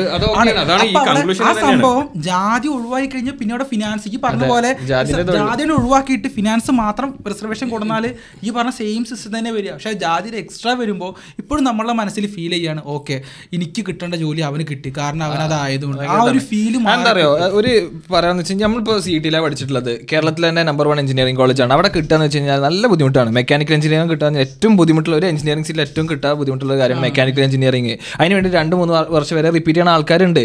അത്രയും കഷ്ടപ്പെട്ട് ഒരു റാങ്ക് കിട്ടുന്ന അത്രയും പോലും അധ്വാനം അധ്വാനമല്ലാതെ സിമ്പിളായിട്ട് പ്ലസ് ടു കഴിഞ്ഞിട്ട് ഇതേ എസ് സി എസ് ടിക്കാർ കയറും അപ്പൊ ഇത്ര കോമ്പറ്റീഷൻ ഇത്ര നമ്മൾ ഹാർഡ് വർക്ക് ചെയ്തിട്ട് ഒരു ജനറൽക്കാരനും ഒരു എസ് സി എസ് ടി കാരനും വരുമ്പോൾ അവിടെ ഒരു വ്യത്യാസം കണ്ടോ? അല്ല, ഞാൻ- സത്യമാണല്ലോ. ഈ ഒറ്റ അല്ല, ഞാൻ മറുപടി complete ഈ റേസിസം ഒഴിവാക്കാൻ വേണ്ടിയിട്ടാണ് ഇത് കൊണ്ടുവന്നിട്ടുള്ളത്. പക്ഷെ ഇവിടെ നടക്കുന്നത് എന്താ? റിവേഴ്സ് റേസിസം ആണ്. നമുക്കെതിരാണ് ജനറൽ കാറ്റഗറിക്ക് എതിരാണ് ഇപ്പൊ റേസിസം നടക്കുന്നത്. അവിടെ വലിയൊരു ഇനിക്വാലിറ്റി ഉണ്ടാകുന്നുണ്ട്. ഇത് ഈ ബ്ലാക്ക് ലൈഫ്സ് മാറ്റർ ഇല്ലേ. അവർക്കൊരു പിന്നെ സുപ്രമസി കൊടുക്കുന്ന പോലെ ഒരു ഫീൽ ചെയ്യുന്നുണ്ടോ? നിങ്ങൾക്ക് അതായത് ഇപ്പൊ ഈ പറഞ്ഞു ഇപ്പൊ എന്റെ ക്ലാസ്സിലോ അല്ലെങ്കിൽ എന്റെ കൂടെ എസ് സി എസ് ടി പഠിച്ച ഒരാൾ സിമ്പിളായിട്ട് കയറി വന്നൊന്നുമില്ലത് ഞാൻ പറയട്ടെ ഓന്റെ ഫാദറിനോ അല്ലെങ്കിൽ ഓന്റെ ഒരു ടീമിനോ അല്ലെങ്കിൽ ഓന്റെ ഫാമിലിക്കോ അല്ലെങ്കിൽ അതുപോലത്തെ ആൾക്കാർക്ക് ചിലപ്പോൾ ഓനെ പഠിപ്പിച്ച് ഇതുപോലത്തെ നല്ലൊരു ജോലിക്ക് എത്തിക്കാൻ ഒരു അവസരം അവിടെ ഉണ്ടായിട്ടുണ്ടാവില്ല. ഫിനാൻഷ്യൽ പ്രോബ്ലംസ് ആയിരിക്കാം. അപ്പോൾ. അപ്പൊ എന്താ സംഭവിക്കുന്നത് വെച്ചാൽ ഓൻ അവിടെ വന്നു ഓൻ പഠിച്ച് എന്തെങ്കിലും ആയിട്ട് വേണം ഓനൊരു ജോലി കിട്ടിയാലാണ് ഓന് കുറച്ച് ഫണ്ട് വരാനും അപ്പൊ അങ്ങനത്തെ ആൾക്കാരെ കണ്ടിട്ട് ഓനെ ഓന്റെ മക്കളെ പഠിപ്പിക്കാനും അതുപോലെ ആ കമ്മ്യൂണിറ്റിയിലോട്ട് ആ ഒരു ബാക്ക്വേർഡ് നിൽക്കുന്ന കമ്മ്യൂണിറ്റിയിലേക്ക് ഈ ഒരു ഫയർ സ്പ്രെഡ് ആവാൻ പറ്റുള്ളൂ. അപ്പോൾ അവിടെ അങ്ങനത്തെ ആൾക്കാർ വരണം. അപ്പോൾ ഇത് ഇനീഷ്യലി ഇങ്ങനെ വന്നാൽ മാത്രമേ പിന്നീടാണ് ഈ ഫിനാൻഷ്യൽ ഇത് കൊണ്ടുവരാൻ പറ്റുള്ളൂ. മനസ്സിലായില്ല? ആദ്യം ഈ കാസ്റ്റ് ബേസിസിൽ ഇതുപോലെ ആൾക്കാരെ ഇങ്ങോട്ട് പമ്പ് ചെയ്ത് കയറ്റിയതിന് ശേഷമാണ്. പിന്നെ ഇത് ഞാൻ പറയാം ഇത് റിഫോർമേഷൻ വന്നിട്ടുണ്ട്. ഇത് ഈ നയൻ നമ്മളന്ന് ഈ എന്താ എന്താ പറയുക ഈ ബുക്ക് എന്തെങ്കിലും പറയുക കോൺസ്റ്റിറ്റ്യൂഷൻ കോൺസ്റ്റിറ്റ്യൂഷൻ ഇറക്കിയതിന് ശേഷം ഇതുവരെ ചേഞ്ചസ് ഇതിൽ വന്നിട്ടൊന്നും വരാതെ വന്നിട്ടില്ല പല കാലങ്ങളായിട്ട് ഇതിൽ പല ബില്ലുകളും പാസ്സായിട്ട് റിഫർമേഷൻസ് വന്നിട്ടുണ്ട്. അപ്പോൾ അതുപോലെ റിഫോർമേഷൻ ഇനിയും വരും. വേറൊരു കൊടുക്കണം. ഇതിന് വേറൊരു ഡ്രോപ്പ് കൂടെ ഞാൻ പറഞ്ഞുതരാം. ഇപ്പൊ എനിക്കൊരു അമ്പത്തയ്യായിരം റാങ്കുള്ള ഒരുത്തനാണ്. ഇവനൊരു അയ്യായിരം റാങ്കുള്ള ഒരുത്തനാണ്. ഇവർ രണ്ടുപേരും മെക്കാനിക് എഞ്ചിനീയറിംഗ് പഠിക്കാൻ കയറുകയാണ് എനിക്ക് പഠിക്കാനുള്ള കാപ്പബിലിറ്റി അവിടെ വളരെ വളരെ കുറവായിരിക്കും. ഇവന് പക്ഷേ ഇത് പെട്ടെന്ന് ഗ്രാസ്പ് ചെയ്തെടുക്കാൻ പറ്റും. ഞാൻ അവിടെ കിടന്ന് ഹാർഡ് വർക്ക് ചെയ്ത് ഹാർഡ് വർക്ക് നമുക്ക് നോക്കി അറിയാം എഞ്ചിനീയറിംഗ് കോളേജിൽ മെക്കാനിക്കൽ എഞ്ചിനീയറിംഗ് പഠിക്കാൻ പഠിക്കുന്ന കുട്ടികളിൽ ഒരുപാട് പേര് കോഴ്സ് ഡ്രോപ്പ് ചെയ്ത് പോവുകയാണ്. മൊത്തം പേര് എഞ്ചിനീയറിംഗ് പഠിച്ചിറങ്ങണില്ല. എന്തുകൊണ്ടാണ്? കാരണം അവർക്ക് ആ ഒരു റാങ്കിന്റെ ബേസിൽ റിസർവേഷൻ കാരണം കൊണ്ട് അവർ ആദ്യം കോളേജിൽ കയറിയിട്ട് അവർക്കത് ഫിനിഷ് ചെയ്യാൻ പറ്റും. കാരണം അവരെ കൊണ്ട് അതിന് പറ്റുന്നില്ല. ഞാൻ അവരുടെ അവർക്ക് വേറെ രീതിക്ക് വേറെ സ്ഥലങ്ങളിൽ അവർക്ക് ചിലപ്പോൾ കഴിവ് തെളിയിക്കാൻ പറ്റും. പക്ഷെ ആ മേഖല അവർക്ക് കഴിവ് തെളിയിക്കാൻ പറ്റാത്തതുകൊണ്ടാണ് അവർക്ക് ആ റാങ്ക് ബാക്കൗട്ട് ആയെന്ന് അവർ മനസ്സിലാക്കിയിട്ട് അവർ വേറൊരു മേഖല ചൂസ് ചെയ്യണമായിരുന്നു എന്നുള്ള എന്റെ അഭിപ്രായം. ഇതിന്റെ എഫക്ട്സ് ആയിട്ട് വരാൻ പോകുന്നത് വെച്ച് കഴിഞ്ഞാൽ കഴിവില്ലാത്ത ആൾക്കാരൊക്കെയാണ് ജോലിയിൽ. വരാൻ പോണത്. ഇത് ഇൻഡയറക്റ്റ് നമ്മുടെ സൊസൈറ്റിനെ തന്നെയാണ് എഫക്ട് ചെയ്യാൻ പോണത്. Society നെ affect ചെയ്യണം. അപ്പൊ ഈ പറഞ്ഞ പോലെയുള്ള ആ പൈസയുടെ മറ്റേ ഈ സംഭവം കുറച്ച് കഴിഞ്ഞ് മാറ്റുക എന്നുള്ളത് അത് പതുക്കെ പതുക്കെ നടക്കാതെയാവും കാരണം കഴിവുള്ളവരല്ലാത്തൊരുത്തെ വന്നു കഴിഞ്ഞാൽ മൊത്തം സൊസൈറ്റി ഡൗൺ ആവുകയാണ്. അപ്പോൾ പിന്നെ ആ സംഭവം എന്താവുള്ള മൊത്തം സൊസൈറ്റിക്ക് ഡെവലപ്മെന്റ് ഉണ്ടെങ്കിൽ മാത്രമേ പറഞ്ഞ പോലെ താഴെ കിടക്കുന്ന ആൾക്കാർ പോലും മുകളിലേക്ക് എത്താൻ പറ്റുള്ളൂ. എടാ കാലങ്ങളായിട്ട് നമ്മളെ നാട്ടിൽ നമ്മളെ ഗവൺമെന്റ് ആണെങ്കിലും എന്താണെങ്കിലും ഇത് ഇങ്ങനെ തന്നെ സംഭവിച്ചിട്ടുള്ളത്. അത് അങ്ങനെ തന്നെ സംഭവിക്കും. ഞാൻ പൊതുവെ ഒരു. എനിക്ക് എനിക്ക് നിങ്ങൾ പറഞ്ഞ ഈ റിസർവേഷന്റെ കൂടുതൽ അറിയാനിട്ടാണ് ഞാൻ അതിനെക്കുറിച്ച് സംസാരിക്കുന്നത്. പക്ഷേ ഈ കാസ്റ്റ് സിസ്റ്റം ഉണ്ടല്ലോ അത് കംപ്ലീറ്റ്ലി എടുത്ത് മാറ്റണം എന്ന് വിചാ- വിചാരിക്കുന്ന ഒരാളാണ് ഞാൻ. എന്താ വെച്ചാൽ പിന്നെ അതിൽ പറഞ്ഞ പോലെ ഈ പൈസ എത്ര വന്നാലും അവർ ആ കാസ്റ്റ് ആണെന്നുള്ളത് ഇപ്പോഴും ചിന്തിക്കണം അതായത് ഇപ്പൊ ഞാൻ ഇപ്പടുത്തൊരു ആ തിരുവനന്തപുരത്തെ ഒരു രാജാവില്ലേ പുള്ളിക്കാരന്റെ ഒരു വീഡിയോ കണ്ടു. അതിനെ സപ്പോർട്ട് ചെയ്യുന്ന ആൾ അതായത് രാജഭരണം വേണം എന്ന് ആഗ്രഹിക്കുന്ന ആൾക്കാർ ഇപ്പോഴും ഉണ്ട്. രാജഭരണം വന്നിട്ടുണ്ടെങ്കിൽ എന്തൊക്കെ ഇവിടെ പിന്നെയും നടക്കും. എക്സാമ്പിൾ ഇപ്പോൾ ഈ കാസ്റ്റിനനുസരിച്ച് ടാക്സ് അടച്ചിരുന്ന ഒരു സിസ്റ്റം ഉണ്ടായിരുന്നില്ലേ. പണ്ടുണ്ടായിരുന്നത്. മാറിടം മറക്കാൻ വേണ്ടിട്ട് ടാക്സ് അടച്ച കാലം ഉണ്ടായിരുന്നില്ലേ? എണ്ണൂറ്റി അൻപതിൽ വരെ ആൾക്കാരെ സമരം ചെയ്തിട്ടുണ്ട്. ചെത്തി കളഞ്ഞിട്ടുണ്ട് അതന്നെ പറഞ്ഞു ഇതൊന്നും ആൾക്കാർ ചിന്തിക്കണില്ല. അവർ ബാക്ക്ഗ്രൗണ്ട് മ്യൂസിക് എടുക്കാണ്ട് ഒരു രാജാവ് പഴയത് നടന്നു വന്നപ്പോ രാജഭരണം വേണം വേണമെന്ന് പറഞ്ഞു. അത്രേ ഉള്ളൂ. അപ്പൊ എന്താ വെച്ചിട്ടാ പറയണ്ടേ അപ്പൊ എനിക്ക് തോന്നുന്നത് എന്തായാലും ഇതിലൊക്കെ ഇമ്പ്രൂവ്മെന്റ് ആവും. ആൾക്കാർ അതൊന്നും നോക്കാതെ ഉള്ളൊരു സൊസൈറ്റി ഡെവലപ്പായി വരുന്ന പറഞ്ഞു അപ്പൊ ഇവിടെ വന്നിട്ട് ഇവിടെ ആരെങ്കിലും നോക്കുന്നു ചോദിക്കുന്നുണ്ടോ നമ്മളെടുത്ത് നിങ്ങൾ ഏതാണ് ചോദിക്കുന്നുണ്ടോ? ആരുമില്ല. അപ്പൊ അതാണ്. കാരണം ഇവിടെ ആ സിസ്റ്റം ഇല്ല. നമ്മുടെ യൂറോപ്പിൽ സിസ്റ്റം പക്ഷെ നമ്മുടെ നാട്ടിൽ അത് ഭയങ്കര കൂടുതലാണ് എന്നുള്ളതാണ് ഇവിടെ ഇപ്പോൾ ഒരു കമ്പനി അപ്ലൈ ചെയ്യുമ്പോൾ ചോദിക്കണ്ട? ജാതി ഇതാ ചോദിക്കൂല. കഴിവുണ്ടോ? പോരെ. കഴിവില്ലേ? ഞാൻ പറയാം ഇതിനൊരു കറക്റ്റ് എക്സാമ്പിൾ ഇപ്പൊ നമ്മുടെ നാട്ടിൽ ജാതി ഇല്ല ജാതി ഇല്ല എല്ലാവരും പറയും. പക്ഷെ ഞങ്ങൾ മാട്രിമോണിയിൽ കയറി വയ്ക്കാൻ മതി. അതായത് all accepted accept S C S T എന്ന് കാണാം. അതായത് ജാതി ഇല്ല എന്ന് പച്ചക്ക് പറയും. നമ്മുടെ നാട്ടിലെ എല്ലാ മനുഷ്യന്മാരും ഇവിടെ ജാതിയോ? കേരളത്തിലോ? കേരളത്തിൽ എന്ത് ജാതി എടുത്ത് കളഞ്ഞിട്ടുണ്ട് പറയും. പക്ഷെ ആ മാട്രിമോണിയിൽ ഒന്ന് പോയി നോക്കി കല്യാണത്തിന്റെ കാര്യത്തിൽ നല്ല രീതിക്ക് അവിടെ പോലും ഒരു കല്യാണത്തിന്റെ കാര്യത്തിൽ പോലും അത്രയും ജാതി നോക്കുന്ന ആൾക്കാരുണ്ട്. അതിൽ ഇത് നീ if I'm not just educate me ഇപ്പോഴും ഉണ്ടോ പിന്നെ ഇങ്ങനത്തെ സിസ്റ്റം ഒക്കെ അതായത് ചില വീട്ടിലോട്ട് പോകുമ്പോൾ നമുക്ക് അകത്തോട്ട് കയറാൻ പറ്റാത്ത വീടുകൾ? സത്യം പറഞ്ഞാൽ കുറെ സ്ഥലങ്ങളിൽ ഇത് ഇപ്പോഴും ഉണ്ട് എന്നുള്ള സത്യം. കേരളത്തിലോ? കേരളത്തിൽ മലപ്പുറം ഉണ്ട്. ജില്ലയിൽ ഇപ്പോഴും ഉണ്ട്. ഇപ്പോഴും ഉണ്ട്. മലപ്പുറം. ജില്ലയിൽ ഇപ്പോഴും ഉണ്ട്. ഇപ്പോഴും ഉണ്ട്. അത് അവർ അവർ ചോദിക്കും. ഞാൻ പറയാം ഒരു ഒരു എട്ട് വർഷം മുന്നേ വരെ ഞാൻ ഒരു അമ്പലത്തിൽ പോയപ്പോൾ എന്റെ അടുത്ത് അവർ ചോദിച്ചു നിങ്ങൾ നായർ ജാതിയാണോ? അല്ലെങ്കിൽ കയറരുത് എന്റെ അടുത്ത് പറഞ്ഞിട്ടുണ്ട് അവർ. സ്റ്റിൽ ആൾക്കാരുടെ മനസ്സിൽ ഈ ജാതി ഞാൻ ജനറൽ കാറ്റഗറിയാണ് അപ്പൊ എന്റെ അടുത്ത് ചോദിച്ചിട്ടുണ്ട് അവർ. അപ്പൊ ആ ഒരു സംഭവം ഇപ്പോഴും മനസ്സിൽ പക്ഷെ ഇത് മാറ്റണമെങ്കിൽ നമ്മൾ അടിസ്ഥാനമായിട്ടുള്ള ഈ ഈ സംഭവം തന്നെ മാറ്റുക. ഇനി ഞാൻ ഒരു ഇത് പറയാം. എന്റെ ഒരു തോട്ട് പറയാണ്. ചിലപ്പോൾ പതുക്കെ പതുക്കെ അവരുടെ മനസ്സിൽ നിന്ന് ഇത് മാഞ്ഞു പോകും. ഇപ്പൊ എനിക്ക് സത്യം പറഞ്ഞു കഴിഞ്ഞാൽ ഈ റിസർവ്ഡ് കാസ്റ്റ് ഇങ്ങനെ അവർക്ക് ഇങ്ങനെ കയറി വരുമ്പോൾ എനിക്ക് അവരുടെ അടുത്ത് എന്താ തോന്നുക? എനിക്ക് കിട്ടേണ്ട ജോലിയിൽ എനിക്ക് കിട്ടേണ്ട പദവി അവർ കുറച്ച് കഴിവ് വെച്ച് അവർ തട്ടിയെടുത്തു. അത് കാരണം കൊണ്ട് ഇപ്പൊ ഇവൻ പറഞ്ഞ മാതിരി ജനറലെതിരെ ഇങ്ങനെ സോർട്ട് ഔട്ട് ചെയ്ത് നിർത്തുമ്പോൾ അവർ വേറെ അവർ ഇതേപോലെ റിവേഴ്സ് ഇത് അപ്ലൈ ചെയ്തിട്ട് അവർക്ക് അവർക്കെതിരെ തിരിച്ചിട്ട് വേറൊരു പുതിയ പ്രശ്നത്തിന് പതുക്കെ പതുക്കെ തുടക്കം കുറിക്കുകയാണ് ഇപ്പൊ ചെയ്തുകൊണ്ടിരിക്കുന്നത്. അത് ഇതിന് വേറൊരു എക്സാമ്പിൾ ഉണ്ട്. ഇപ്പോൾ നോർത്ത് ഇന്ത്യയിൽ ഇതുപോലെ ഒരു ടീം അവർ കാസ്റ്റ് സിസ്റ്റത്തിൽ അവർ അവരൊക്കെ റിസർവേഷൻ വേണമെന്ന് പറഞ്ഞ് മുന്നോട്ട് വന്നിട്ടുണ്ടായിരുന്നു. അതായത് അവർ പറഞ്ഞ എന്തോ ഒരു ടാക്കൂർ ടാക്കൂറോ അങ്ങനെ എന്തോ ഒരു കറക്റ്റ് എനിക്ക് പേര് അറിയില്ല. പക്ഷെ അവർ അവരൊരു കമ്മ്യൂണിറ്റിയാണ് എസ് സി എസ് ടി എന്നൊക്കെ പറയുന്ന പോലെ. അപ്പോൾ അവർ വന്നപ്പോൾ അവർ ഇത് അപ്രോച്ച് ചെയ്തു. ഞങ്ങൾക്ക് റിസർവേഷൻ വേണം ഞങ്ങൾ ഭയങ്കര ട്രെഡ്യൂൾ ട്രൈബ് ആണെന്നൊക്കെ പറഞ്ഞിട്ട്. പക്ഷേ ഗവൺമെന്റ് അത് സുപ്രീം കോടതിയിൽ എന്താ കേട്ടു കേസും കാര്യങ്ങളൊക്കെ പോയി. എന്നിട്ട് അവർ പറഞ്ഞു നിങ്ങൾ ഓൾറെഡി സൊസൈറ്റിയിൽ ഒരുപാട് ജോലിയും കാര്യങ്ങളും ഉള്ള ആൾക്കാരാണ്. ഗവൺമെന്റ് സർവീസിൽ നിങ്ങൾ ഇത്ര ഇത്ര ആൾക്കാരുണ്ട്. നിങ്ങൾക്ക് ഇത്രയൊക്കെ കാര്യങ്ങൾ ഓൾറെഡി കിട്ടുന്നുണ്ട്. പിന്നെ എന്തിനും നിങ്ങൾക്ക് റിസർവേഷൻ വന്നത് റിജക്ട് ചെയ്തു. അതൊരു നല്ല അതുപോലെ ചെയ്യണം. എല്ലാത്തിലും ചെയ്യണം. അങ്ങനെ പതുക്കെ പതുക്കെ റിസർവേഷൻ ജാതിയുടെ റിസർവേഷൻ മാറ്റിയിട്ട് ഫിനാൻഷ്യന്റെ പേര് റിസർവേഷൻ ആക്കിയ ഒരു പരിധിവരെ ഇവിടുത്തെ പ്രശ്നങ്ങൾ കേരളത്തിലെ പ്രശ്നങ്ങളൊക്കെ തീരും. പക്ഷേ നേരത്തെ അതിൽ പറഞ്ഞല്ലോ വേറൊരു പോയിന്റ് ഈ ടോപ്പിക്ക് ഞാൻ വേറൊരു ടോപ്പിക്കിലോട്ട് പോട്ടോ. അതായത് നേരത്തെ പറഞ്ഞല്ലോ ഈ സ്ത്രീകളുടെ ആക്രമണം കൂടുതലാണ് നോർത്തിൽ ആ. നമ്മളെ നാട്ടിൽ ഇപ്പോൾ ഒരു കാര്യം ശ്രദ്ധിച്ചിട്ടുണ്ടോ? ഈ പിന്നെ കൊലപാതകങ്ങളൊക്കെ കൂടിക്കൂടി വന്നു. പക്ഷെ മുമ്പൊക്കെ ഒരു കൊലപാതകം നടന്ന് നമ്മളൊന്ന് പേടിച്ചിരുന്ന ന്യൂസ് കേട്ട. ഇപ്പൊ ആരും അത് പേടിക്കുന്നില്ല. ഇപ്പോൾ കൺസിസ്റ്റന്റ് ആയിട്ട് ഈ സംഭവങ്ങൾ നടന്നു പോകുന്നുണ്ട്. അതെന്താ ഇങ്ങനെ വന്നത് മാനസികമായ ആൾക്കാരെ ഇപ്പോൾ പോസ്റ്റ് കോവിഡ് ആണ് ഈ കാര്യങ്ങളൊക്കെ കൂടി വന്നത് എന്റെ അഭിപ്രായത്തിൽ അതേപോലെ സൂയിസൈഡ് റേറ്റ് ഒക്കെ യു എസിൽ പോലും സൂയിസൈഡ് റേറ്റ് കൂടുതൽ റെക്കോർഡ് ഹൈ ഹൈ ആണ് യു എസിൽ ആ അപ്പോൾ നമ്മളെ നാട്ടിലും കറക്റ്റ് ഡാറ്റ അറിയില്ല. എന്തായാലും കൂടുതൽ തന്നെ ആവും എന്താവും ഇങ്ങനെ ഒരു നിലയിലോട്ട് നമ്മളെ മൊത്തത്തിൽ എത്തിക്കാൻ കാരണം. ഇത് ഓഫ്കോഴ്സ് കോഴ്സ് കോവിഡ് കാലത്ത് നമ്മൾ അടച്ചിരുന്ന് ഇപ്പൊ നമുക്ക് സോഷ്യൽ കമ്മ്യൂണിക്കേഷൻ വരുന്നില്ല. അപ്പൊ ഇപ്പോഴായാലും നോക്കിയാൽ അറിയാം നമ്മളുടെ ഈ തണുപ്പ് സമയത്ത് യൂറോപ്യൻ രാജ്യങ്ങളിൽ ഈ സൂയിസൈഡ് റേറ്റ് കൂടുതലാണ് തണുപ്പ് സമയങ്ങൾ തണുപ്പ് സമയം വെറും മൂന്ന് നാല് മാസം മാത്രമായിട്ട് ഈ റേറ്റ് കൂടുതലാണ്. നമ്മളെ നാട്ടിൽ നടന്ന് രണ്ട് വർഷത്തോളമാണ് കോവിഡ് കാരണം എല്ലാവരും വീട്ടിലിരിക്കേണ്ട അവസ്ഥ വന്ന്. ഒബ്വിയസ്ലി ഈ സംഭവങ്ങളൊക്കെ അവർക്ക് ട്രിഗർ ചെയ്യുന്നതിന് റീസൺ ആയിട്ട് എനിക്ക് തോന്നിയിട്ടുണ്ട്. ഡിപ്രഷൻസ് ഡിപ്രഷൻസ് ട്രിഗർ ചെയ്യുന്ന റീസൺ ഞാനൊരു കാര്യം മനസ്സിലാക്കിയത്. തൊഴിലില്ലായ്മ എല്ലാം കൂടിയിട്ടുണ്ട്. ഇതൊരു കാരണമാവാം. പിന്നെ മനുഷ്യൻ പൈസ നിൽക്കണല്ല ആരും കയ്യിൽ ഇത് വന്ന പൈസ റൊട്ടേറ്റ് ചെയ്ത് വീണ്ടും വീണ്ടും പോവുക മാനസികമായിട്ട് തളരുകയാണ് ആൾക്കാർ അപ്പം എന്താ വെച്ചിട്ടാ ഒരു ഒരു ഒരു രണ്ട് മൂന്ന് ആൾക്കാർ റൂമിൽ ഭക്ഷണം ഇല്ലാതെ പൂട്ടിയിട്ട് വിചാരിച്ചോ? ഇവർ തമ്മിൽ കുറച്ചു നേരം കഴിഞ്ഞാൽ അടിയും വെട്ടും കുത്തൊക്കെ ആവും. പരസ്പരം കൊന്നു. കഴിക്കാനൊക്കെ തുടങ്ങും. നല്ല എക്സാമ്പിൾ ഉണ്ട്. ഇവിടെ വാർഷോയിൽ തന്നെ ഒരു ഇന്ത്യക്കാരൻ ഒരു പഞ്ചാബി ഓന്റെ മുതലാളിനെ കുത്തിക്കൊന്ന കഥ ഉണ്ട് എന്താ വെച്ചിട്ടാ ഈ റൂമിൽ ഇവിടെ കുത്തിക്കൊന്ന റൂം നിങ്ങളൊരു പ്രശ്നമുള്ള ഗൾഫേരോട് ചോദിച്ചാൽ മതി. ഇവർ ഈ റൂമിൽ പ്രശ്നമുള്ളവരുടെ അടുത്തൊക്കെ എന്തെങ്കിലും മെന്റലി അവർക്ക് എന്തെങ്കിലും പ്രശ്നങ്ങളുണ്ടാവും. അതായത് ഒന്നെങ്കിൽ വീട്ടിലെ പ്രശ്നം അല്ലെങ്കിൽ ഫിനാൻഷ്യലി പ്രശ്നം അല്ലെങ്കിൽ ഭക്ഷണം കിട്ടാം ഈ ഭക്ഷണം കിട്ടാതെ വിശക്ക് വിശന്നിരിക്കുന്ന സമയത്തുണ്ടല്ലോ നമുക്ക് മാനസികമായിട്ട് പിടിച്ചിക്കാൻ പറ്റില്ല. ചെറിയ എന്തെങ്കിലും ഒരു സംഭവം കണ്ടാൽ നമുക്ക് ദേഷ്യം വരും പെട്ടെന്ന്. അപ്പോൾ അതിന് നിങ്ങളുടെ അഭിപ്രായം എന്താണ്? എന്റെ ഒരു അഭിപ്രായം എന്ന് പറഞ്ഞു കഴിഞ്ഞാൽ ഇപ്പോൾ ഒരുമിച്ച് നിൽക്കുന്ന ആൾക്കാർ എപ്പോഴും തുറന്ന് സംസാരിക്കുന്ന ഒരു അഭിപ്രായക്കാരനാണ് ഞാൻ. കാരണം നമ്മൾ പ്രശ്നങ്ങൾ എനിക്ക് ഷെയർ ചെയ്താൽ മാത്രമാണ് എന്റെ അഭിപ്രായം. ഇപ്പം ഞാൻ ഇപ്പോൾ നമ്മളിപ്പോൾ കുറച്ച് മുന്നത്തെ ജാതിയുടെ കാര്യം പറഞ്ഞു. ഇപ്പം എന്റെ അഭിപ്രായം പറഞ്ഞു ഇവർ നിങ്ങൾ ഓരോരുത്തർ നിങ്ങളുടെ അഭിപ്രായങ്ങൾ പറഞ്ഞു. അപ്പോഴാണ് നിങ്ങളുടെ അഭിപ്രായം എന്താണെന്ന് എനിക്ക് അറിയാൻ പറ്റിയത്.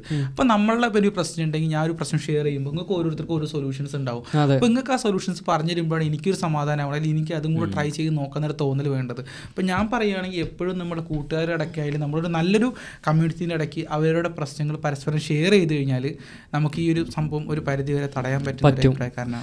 നമ്മൾ എനിക്ക് തോന്നുന്നത് എന്താ വെച്ചാൽ നമ്മൾ പുറത്തുള്ള ആൾക്കാർ നമ്മളൊരു കമ്മ്യൂണിറ്റി ആയിട്ട് എല്ലാവരും ഒരുമിച്ച് നിൽക്കണം എന്നാണല്ലോ അതിൽ പറഞ്ഞ പോലെ പരസ്പരം പ്രശ്നങ്ങൾ ഷെയർ ചെയ്യാനും പിന്നെ ഒരാളെ പ്രശ്നം മറ്റൊരാൾക്ക് ഫിക്സ് ചെയ്ത് കൊടുക്കാനും ഇതൊക്കെ പറ്റുക ജൂയിഷേരെ ഒരു കൺസെപ്റ്റ് ഉണ്ട് ജൂയിഷ് പീപ്പിൾ അവർ അവരുമായിട്ടാണ് ബിസിനസ് ചെയ്യുക അതെ ഒരു ജൂയിഷേരൻ ഒരു സർവീസ് ചെയ്യുന്നുണ്ട് വിചാരിക്കോ. അവൻ എന്ത് ചോദിച്ചിട്ടാ ഈ അവന് വേണ്ട വേറൊരു സർവീസ് ഒരു ജൂന്റെ അടുത്ത് നിന്നാണ് മേടിക്കുക. അതിനിപ്പോൾ നൂറ് ഡോളറിനാണ് ആ സർവീസ് വിൽക്കുന്നത്. പക്ഷെ അവനക്ക് അൻപത് ഡോളറിന് ഇന്ത്യയിൽ നിന്ന് കിട്ടും. അടിപൊളി ക്വാളിറ്റിയിൽ. എന്നാലും ഇവന്റെ അടുത്തേക്കേ പോവുള്ളൂ. ഇനി ഇവൻ മിസ്റ്റേക്ക് വരുത്തിയെന്ന് വിചാരിച്ചോ? ഈ ജിയോ ഈ നൂറ് ഡോളറിന് വിൽക്കുന്ന ഇവർ വീണ്ടും പോകും അവന്റെ അടുത്ത്. പറഞ്ഞു കൊടുക്കും ഇത് ഇങ്ങനെ ചെയ്യണം. വീണ്ടും പോയിട്ട് കറക്റ്റ് ചെയ്ത് അവന്റെ അടുത്ത് നിന്ന് തന്നെ മേടിക്കും. അങ്ങനെ അവരെ അത്രക്കും അത്രക്കും നല്ല രീതിയിൽ അവരെ കമ്മ്യൂണിറ്റി അവരെന്ത് ചെയ്യും? കെയർ ചെയ്യും. അതിനൊരു ആ ഒരു പ്രോസസ്സിന് ഒരു ടേം ഉണ്ട്. ഇബ്രുവിൽ അവരെ തുറയിലൊക്കെ മെൻഷൻ ചെയ്തൊരു ടേം ഉണ്ട്. അത് ഇങ്ങനെ ചെയ്യണം എന്നുള്ള നിങ്ങൾ ജൂയിഷ്യർ ഇപ്പം ബിസിനസ് ചെയ്തിട്ടുണ്ടെങ്കിൽ മനസ്സിലാവും. ഞാൻ ചെയ്യുന്നുണ്ട്. അതുകൊണ്ട് അവരെ അവരെ ഫുൾ ഒരു വാട്സപ്പ് ഗ്രൂപ്പ് ഉണ്ടെങ്കിൽ ഫുൾ അവരെല്ലാവരും അടയും അധികം ജൂയിഷ്യരേക്കാരൻ ഏഹ് അപ്പം എന്താ വെച്ചിട്ടാ അവർ അത്രയും കമ്മ്യൂണിറ്റി അതേപോലെ പഞ്ചാബീസ് നല്ല അടിപൊളി ഒരു കമ്മ്യൂണിറ്റിനെ നോക്കും. മനസ്സിലായോ? നമ്മൾ മലയാളികളും ഇന്ത്യയിൽ അപേക്ഷിച്ച് നോക്കുമ്പോൾ മലയാളികൾ ആവശ്യമാറാട്ടോ ആ കാര്യത്തിന് പ്രത്യേകിച്ച് നമ്മളെല്ലാവരും ഒരു ബിസിനസ് ചെയ്യാൻ നമ്മൾ നമ്മൾ അറിയുന്ന ഒരാളുണ്ടെങ്കിൽ നമ്മൾ അറിയുന്ന ആളെ ആളെ തന്നെ വിളിക്കും. മാത്രമല്ല നമ്മളിപ്പോ ഒരു പുതിയൊരുത്തൻ ഇവിടെ യൂറോപ്പിൽ വന്ന് സപ്പോർട്ട് സഹായങ്ങൾ ഇതിൽ വേണം തന്നെ നമ്മളെന്തായാലും നമുക്ക് നമ്മൾ എന്ന് പറയാൻ പറ്റില്ല. ഇല്ല നമ്മൾ എന്തെങ്കിലുമൊക്കെ സഹായം കൊണ്ട് അവന് ജോലിക്ക് കയറ്റാനാണെങ്കിലും എന്തെങ്കിലും സ്ഥലം സെറ്റ് ചെയ്ത് കൊടുക്കാൻ എന്തെങ്കിലും സഹായങ്ങളൊക്കെ ആയിട്ട് നമ്മൾ ചെയ്തു കൊടുക്കും. നമ്മൾ ശരിക്കും പിന്നെ ചില ആൾക്കാരുണ്ട് ചില ആൾക്കാർക്ക് ഇത് നമ്മൾ എന്ത് ചെയ്താലും അവർക്ക് അസൂയക്കാരം ഇത് ഞാൻ മുമ്പ് പറഞ്ഞ കാര്യമാണ്. അതിനി എത്ര ആക്കിയാലും അവർക്ക് അസൂയ തന്നെ കാരം എന്താ വെച്ചാൽ അവരൊന്നും ചെയ്യൂല ജീവിതത്തിൽ ഏഹ് നമുക്ക് ഇതുപോലെ ഒരു പോഡ്കാസ്റ്റ് ബിൽഡ് ചെയ്യുന്നവൻ ഒരിക്കലും നമ്മളോട് അസൂയ വരില്ല. അവനക്ക് അറിയാം ഇതിന്റെ റിസ്ക് എന്താണ് ഒരുപാട് ആൾക്കാർ ചെയ്യാൻ ആഗ്രഹിക്കുന്ന സംഭവം നമ്മൾ ചെയ്യുന്നത് പോഡ്കാസ്റ്റ് എല്ലാവർക്കും ഇഷ്ടമുള്ള കാര്യക്കാരം പോഡ്കാസ്റ്റ് എനിക്ക് ഒരുപാട് തോട്ട്സ് ഉണ്ട്. അത് എനിക്ക് ഷെയർ ചെയ്യണം ലോകത്തിനോട്. അപ്പം എന്താ ചെയ്യും? നമ്മൾ നമ്മളെ തോട്ട്സ് പറയുമ്പോൾ ഒരുപാട് നെഗറ്റീവ് കമൻസ് വരുന്നുണ്ട്. ഒരു എത്രത്തോളം നെഗറ്റീവ് കമന്റ്സ് നമുക്ക് വരുന്നുണ്ട് ഇപ്പൊ ചെയ്തോണ്ട് നമുക്ക് മനസ്സിലാവും. മുമ്പൊക്കെ നമുക്ക് ഏതെങ്കിലും ഒരു പോസ്റ്റ് കണ്ടാൽ നമ്മൾ മിക്കവാറും ലൈക്ക് ചെയ്യാതൊക്കെ വിട്ടിരുന്നു പക്ഷെ ഇപ്പൊ നമുക്ക് ഓരോ ഭാഗത്തുനിന്ന് കൂടി ചിന്തിക്കാൻ പറ്റുന്നുണ്ട് ഒരു ലൈക്ക് കൊടുക്കാനും ഒരു നല്ല കമന്റ് ഇട്ട് കഴിഞ്ഞാൽ കാരണം നമുക്ക് നല്ല കമന്റ് ഒരു സപ്പോർട്ടീവ് ആയിട്ട് കാണുമ്പോൾ നമുക്ക് നല്ലൊരു സന്തോഷമാണ് അല്ലേ? ഒരു നെഗറ്റീവ് കമന്റ് ഇടേണ്ട ഒരാളെ മനസ്സിൽ ആലോചിക്കണം അവന്റെ വൃത്തിഹീനമായിരിക്കും അവന്റെ ജീവിതത്തിൽ അവൻ ചെയ്യുന്ന കാര്യങ്ങൾ ഇപ്പോൾ ഒരു ഞാനും അവനും അറിവ് പോലും ഉണ്ടാവില്ല. ഞാൻ എന്റെ ഒരു തോട്ട്സ് പറഞ്ഞു. അതിന്റെ കണ്ടക്സ്റ്റ് എന്താന്ന് പോലും ആർക്കും മനസ്സിലായിട്ടുണ്ടാവില്ല ഈ ഒരു ഒരു ഒരു ഒരു ഒത്തുമിക്ക ഒട്ടുമിക്ക ആൾക്കാരും എങ്ങനെ കമന്റ് ചെയ്യാന്നറിയോ? ഒരു ഒരു റീലോ അല്ലെങ്കിൽ ഒരു പോസ്റ്റോ കണ്ടിട്ടുണ്ടെങ്കിൽ ആ പോസ്റ്റിന്റെ അടിയിൽ എന്താണ് കൂടുതൽ കമന്റ് വന്ന ആ റിലേറ്റഡ് ആയിട്ടുള്ള കമന്റ് അവൻ ചെയ്യുള്ളൂ. അവന്റെ തോട്ട്സ് വെച്ചിട്ട് ചുരുക്കം പേരെ ചെയ്യുള്ളൂ. ഞാനൊരു കേസ് പറയട്ടെ. ഞങ്ങളോട് പരാതി ഒരു സംഭവം ചെയ്തിനി. ഞാൻ നമ്മളൊരു റീലിന്റെ അടിയിൽ ഒരു ചെക്കായി ഹെയ്റ്റ് കമന്റ് ഇട്ടീനി. അതായത് എന്ത് പോഡ്കാസ്റ്റ് ആണ് ഇത് എന്നൊക്കെ ചോദിച്ചിട്ട് അതിൽ ഞാൻ അവന് പേഴ്സൺ മെസ്സേജ് അയച്ചു ബ്രോ എന്താണ്? ബ്രോന് എന്തെങ്കിലും ഞാൻ പറഞ്ഞത് ഹേർട്ട് ഇതിന്റെ ഒരു റീൽ തന്നെയായിരുന്നു ഞാൻ പേഴ്സൺ മെസ്സേജ് അയച്ചു എന്താണ് ബ്രോന് ഹേർട്ടായോന്ന് ചോദിച്ചിട്ട്. അപ്പോൾ ഓൻ പറഞ്ഞു ഓന് ഒന്നും മിണ്ടില്ല അപ്പോൾ ഏത് ഏത് ഏതാണെന്നൊക്കെ ചോദിച്ചു. അപ്പോൾ നമ്മൾ ഇതിന്റെ റീൽ തന്നെ ഷെയർ ചെയ്ത് കൊടുത്തു. എന്നിട്ട് ഇതിന്റെ അടിയിൽ ബ്രോ ഒരു കമന്റ് ഇട്ടിന്. ബ്രോക്ക് എന്തെങ്കിലും ഹേർട്ട് ഉണ്ടെങ്കിൽ പറഞ്ഞു എനിക്ക് മാറ്റാനാണ്. എന്നൊക്കെ നല്ല രീതിയിൽ സംസാരിച്ചു അവനോട്. അപ്പം പറഞ്ഞു ഇല്ല ബ്രോ അത് അപ്പോൾ എനിക്ക് എന്താ എനിക്ക് ആ ഒരു ആ ടോപ്പിക്ക് ബ്രോ പറഞ്ഞത് ഇത് ഇങ്ങനെയല്ലേ അങ്ങനെ എന്നൊക്കെ പറഞ്ഞിട്ട് അങ്ങനെ പറഞ്ഞു പോയി അപ്പോൾ അപ്പോൾ എനിക്ക് മനസ്സിലായി ഈ ഹെയ്റ്റ് കമൻസിൽ നമ്മൾ വലിയ വില കൊടുക്കണം. കാരണം ഞാൻ അവനോട് ചോദിച്ചപ്പോൾ ഓന് കാര്യമായിട്ടൊന്നും പറയാനില്ല. പക്ഷേ എന്താ വെച്ചാൽ ഓ കമന്റ് ഇട്ടത് എന്ത് പോഡ്കാസ്റ്റ് നിങ്ങൾ എന്തീ പറയണത്? ഇറങ്ങി അങ്ങനെ എന്താണ് നാല് പണിയില്ലാത്തവരെന്നൊക്കെ പറഞ്ഞിട്ടില്ലേ?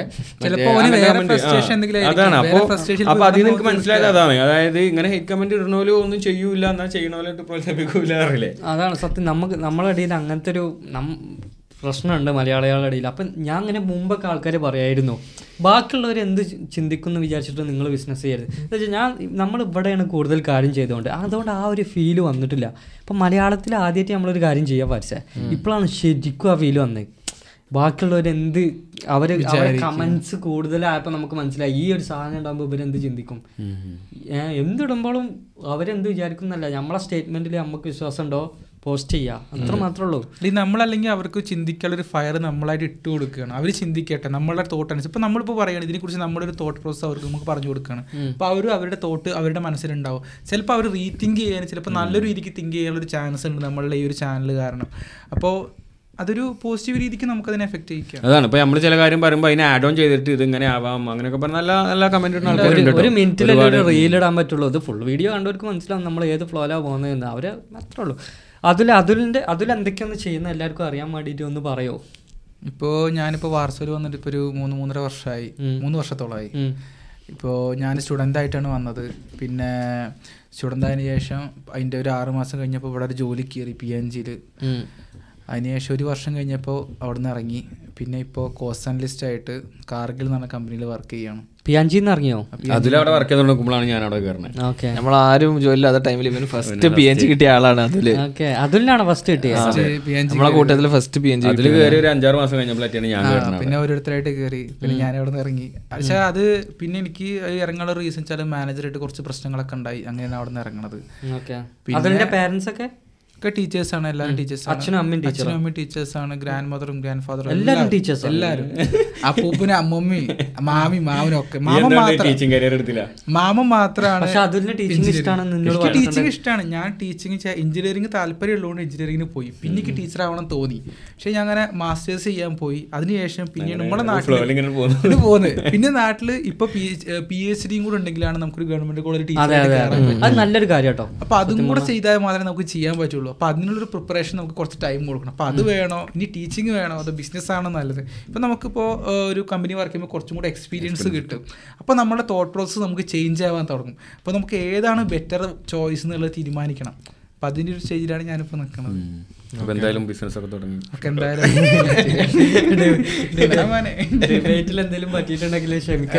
അല്ല അല്ല നമ്മൾ മാത്രം നമ്മൾ ആദ്യമായിട്ട് ഇങ്ങനത്തെ ഒരു ഡിബേറ്റ് ഉണ്ടാകണത് ഡിബേറ്റ് എന്നല്ല ഞാൻ അതുൽ എനിക്കറിയാം അതുലിന്റെ പാരന്റ്സ് ഒക്കെ ടീച്ചേഴ്സ് ആണ്. പിന്നെ അവൻ എന്റെ അടുത്ത് പറഞ്ഞിട്ടുണ്ട് മുമ്പ് അവനൊരു ടീച്ചിങ് നല്ല ഇഷ്ടമാണ് അതുകൊണ്ടാണ് ഞാൻ ഫസ്റ്റ് തന്നെ റോക്കർ റോക്കർ ഫെല്ലറിന്റെ ഇത് വെച്ചിട്ട് തുടങ്ങിയത്. പിന്നെ കോട്ട് കോട്ട് വെച്ചിട്ട്. എന്നാൽ അതിലോട്ടാണ് പോവാ. അത് പിന്നെ എനിക്ക് കുറെ മുമ്പായിട്ട് ഡിസ്കസ് ചെയ്യണം തോന്നിയൊരു തോന്നിയ ഒരു ടോപ്പിക്കായിരുന്നു പിന്നെ ഈ കാസ്റ്റ് സിസ്റ്റത്തിന്റെ വിട്ടു. കാസ്റ്റ് സിസ്റ്റത്തിൽ എനിക്ക് കുറെ ചോദ്യങ്ങൾ ചോദിക്കാണ്ടായിരുന്നു പക്ഷെ എനിക്കത് ചോദിക്കാൻ പറ്റുമോ എന്നുള്ളത് അറിയില്ല. എന്താ വെച്ചാൽ വേറെ ആൾക്കാർക്ക് അത് എങ്ങനെ ആവും ആ അതാണ്.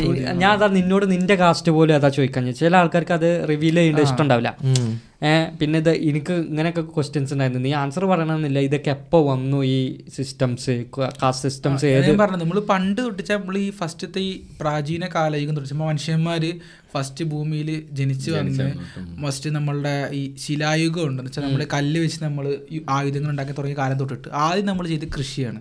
കൃഷി കഴിഞ്ഞ് കുറച്ച് കഴിഞ്ഞപ്പോൾ നമുക്ക് ഓരോരോ പാർട്ട് പാർട്ടായിട്ട് തുടങ്ങി. അപ്പോൾ അതൊക്കെ ചക്രത്തിന്റെ കണ്ടുപിടുത്തം തീയുടെ കണ്ടുപിടുത്തം. അങ്ങനെ ഓരോരോ സംഭവത്തിന് ശേഷം ഓരോരോ പണികൾ ഇപ്പോൾ മെറ്റലിന്റെ കണ്ടുപിടുത്തം.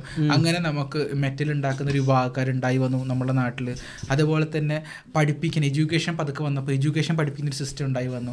അമ്പലങ്ങൾ ആരാധനാലയങ്ങൾ വന്നപ്പോൾ അവിടെ പ്രാർത്ഥിക്കുന്ന കുറച്ച് പേര് വന്നു. അങ്ങനെ അങ്ങനെ ഓരോ വിഭാഗങ്ങൾ പതുക്കെ പതുക്കെ വന്നു തുടങ്ങി. പിന്നെ അവർ ചെയ്യുന്ന ജോലിയുടെ ബേസിസിൽ പതുക്കെ പതുക്കെ അവർക്കിടയിലുള്ള അന്തരം കൂടി കൂടി വരും ചെയ്തു. അതിന് ഒരു രീതിക്ക് എനിക്ക് ഫീൽ ചെയ്തിട്ടുണ്ട് നമ്മളുടെ ഈ ഫോറിനേഴ്സിന്റെ കേരളത്തിലോട്ടുള്ള വരവ്. വരവ് അതിനെ ഭയങ്കര രീതിക്ക് അവരാണ് എഫക്ട് ചെയ്തിട്ടുണ്ട്. അതായത് നീ വിജയ- പണ്ടൊക്കെ ഇവർ നല്ല യൂണിറ്റി ആയിട്ട് കുറച്ചും കൂടെ യൂണിറ്റി ഉണ്ടായിരുന്നു. പക്ഷെ അതിനെ ഭയങ്കര മോശമാക്കി മാറ്റാനുള്ള റീസൺ ഇവർ കാരണം അവരുടെ മെയിൻ റൂൾ തന്നെയായിരുന്നു ഡിവൈഡ് ചെയ്തിട്ട് ഡിവൈഡ് ആൻഡ് റൂൾ ഇപ്പൊ പണ്ടൊക്കെ ബ്രിട്ടീഷുകാർ ഇംഗ്ലീഷ് പഠിപ്പിച്ചിരുന്ന ടൈമിലുണ്ടല്ലോ ഒരു ഉയർന്ന ജാതിക്കാരെ പഠിപ്പിക്കുക. ഉയർന്ന ജാതിക്കാരെ പഠിപ്പിച്ചിട്ട് ഓരാണ് താഴ്ന്ന ജാതിക്കാരെ ഇംഗ്ലീഷ് പഠിപ്പിക്കുക. ഇംഗ്ലീഷ് അവർ പഠിപ്പിക്കണം എന്നില്ല ഉയർന്ന ജാതിക്കാരെ പഠിപ്പിച്ച് എത്ര പേര് താഴ്ന്ന ജാതിക്കാരെ പഠിപ്പിക്കാൻ പഠിപ്പിക്കാൻ പോലെ പോല പണ്ട് കാലത്ത് ഇത് ഭയങ്കരമായിട്ട് അതുകൊണ്ടാണ് ആ ടൈമിൽ അത് ആവശ്യമുള്ള ഒരു കാര്യമായിരുന്നു റിസർവേഷൻ എന്ന് പറഞ്ഞു കഴിഞ്ഞാൽ ഇതിപ്പോ എത്ര ഇൻഡിപെൻഡൻസ് എഴുപത് എഴുപത്തഞ്ച് വർഷം എനിക്കിപ്പോഴും ഉണ്ട്. വെച്ചാൽ നമ്മുടെ ഇന്ത്യയിൽ മൊത്തമായിട്ട് നമുക്കിത് കൊണ്ടുവരാൻ യു പറ്റും പിയിൽ ഇത് ബാൻ ചെയ്തിട്ടില്ലേ? ലോഗി യോഗി യു പിയിൽ ഏതൊക്കെ പിന്നെ പക്ഷെ അവിടെ ഒക്കെ ഈ സിസ്റ്റം ഇപ്പോഴും ഉണ്ട്. അത് ഈ അൺടച്ചബിലിറ്റി എന്നൊക്കെ പറയണത് അല്ലേ അല്ല ബീഹാർ യു ഈ- പി ഇത് സീറ്റിന്റെ കാര്യത്തിൽ യു പിയിൽ ആ, യോഗി റിസർവേഷൻ ബാൻ ചെയ്തിട്ടുണ്ടെന്നാ തോന്നുന്നത് എനിക്ക്. പക്ഷെ അവിടെ നോർത്തിന് നല്ല ഉണ്ട് ഇത്. കേരളത്തിലായിട്ടാണ് നമുക്കറിയാം നമുക്ക് ചിലപ്പം നമ്മളെ പാരന്റ്സ് പറഞ്ഞിട്ടാവും ഇത് എനിക്കറിയാം. എനിക്കറിയാം ഞാൻ എന്റെ ഉമ്മാന്റെ അടുത്തൊക്കെ ചോദിക്കും ഇത് എങ്ങനെയായിരുന്നു ഇങ്ങനെ. അപ്പം എന്റെ അടുത്ത് ഇങ്ങനെ പറയും കുഴി കുത്തിയിട്ട് അതിൽ വായന്റെ ഇട്ടിട്ട് അതിൽ കഞ്ഞി പറഞ്ഞെടുക്കും പാർന്നെടുക്കും ഇപ്പോഴും അങ്ങനെ പറയലുണ്ട്. പഴയ പഴയ കഞ്ഞി അത്ര കൊണ്ട് സത്യം പറഞ്ഞു കഴിഞ്ഞാൽ ഓരോ കാസ്റ്റിനനുസരിച്ച് ഒരു ഡിസ്റ്റൻസ് വരെ ഉണ്ട്. ഇപ്പൊ നമ്മൾ തമ്മിൽ പിരിന്തോരും സംസാരിക്കുന്നുണ്ട്. കാസ്റ്റിനനുസരിച്ച് ഡിസ്റ്റൻസ് എന്ന് വേണം സംസാരിക്കുന്നത് അപ്പൊ ആ ഒരു സിസ്റ്റമൊക്കെ പണ്ടുണ്ടായിരുന്നു പക്ഷെ ഇപ്പോൾ അത് ഒരുപാട് മാറി. ഒരുപാട് പണ്ടത്തെ സിനിമകളിലൊക്കെ നമുക്ക് ഒരുപാട് കാണാൻ പറ്റും. ഹിസ്റ്ററി ബുക്കുകളിൽ കാണാൻ പറ്റും. എത്രത്തോളമായിരുന്നു പണ്ടത്തെ ഈ താഴ്ന്നതായിട്ടുള്ള അല്ലെങ്കിൽ റിസർവ്ഡ് കാസ്റ്റ് നേരിട്ടിരുന്ന പ്രശ്നങ്ങൾ നമുക്ക് കാണാൻ പറ്റും. പക്ഷെ ഇപ്പം നമുക്ക് അതിനെ കുറച്ചും കൂടെ എഡ്യൂക്കേഷൻ നമ്മൾ കിട്ടി തുടങ്ങി. നമ്മൾ കുറച്ചും കൂടെ എഡ്യൂക്കേറ്റഡ് ആയി. നമ്മൾ പറയുന്നു കേരളം നൂറ് ശതമാനം എഡ്യൂക്കേഷനുള്ള സ്റ്റേറ്റ് എന്ന് പറയുന്നു. അപ്പം നമ്മളിനി മാറി ചിന്തിച്ച് കുറച്ചും കൂടെ നല്ല ഭരണഘടന കുറച്ചും കൂടെ നല്ലൊരു സിസ്റ്റം കൊണ്ടുവരേണ്ട ഒരു സമയം ആയിട്ടുണ്ട് എന്റെ നമ്മളെ മലബാർ ഏരിയയിൽ നിന്ന് എനിക്ക് കൊണ്ട് കുറച്ച് കമ്മിയാണെന്നാ തോന്നുന്നത്. ബാക്കിയുള്ള സ്ഥലങ്ങളൊക്കെ നോക്കുമ്പോൾ എനിക്കറിയില്ല കേട്ടോ നമ്മൾ എന്താ വെച്ചാൽ ഞാൻ നമ്മളിത് ഫെൽറ്റ് ചെയ്തിട്ടില്ല ഈ കാര്യം. നമ്മൾ പല സ്ഥലങ്ങളിൽ എനിക്ക് ഫീൽ ചെയ്തിട്ട് ഉണ്ടായിട്ടുണ്ട് ജോലി. ജോലിയുടെ ജോലിയുടെ കേസിൽ കാരണം എനിക്ക് കുറവ്. കാരണം ഞാൻ നാട്ടിൽ ജോലി ചെയ്തിരിക്കുന്നത് ഒരു പ്രൈവറ്റ് കാലത്താണ് ജോലി ചെയ്തിട്ട് ടീച്ചിങ് ടീച്ചിങ്ങിന് പോയിട്ടുള്ളത്. അപ്പൊ എനിക്ക് ഭയങ്കര കുറവാണ് നാട്ടിൽ ഫീൽ ചെയ്തിട്ടുള്ളത്. പക്ഷെ എനിക്ക് ഇവിടെ വന്നപ്പോൾ തീരെ ഫീൽ ചെയ്യണില്ല.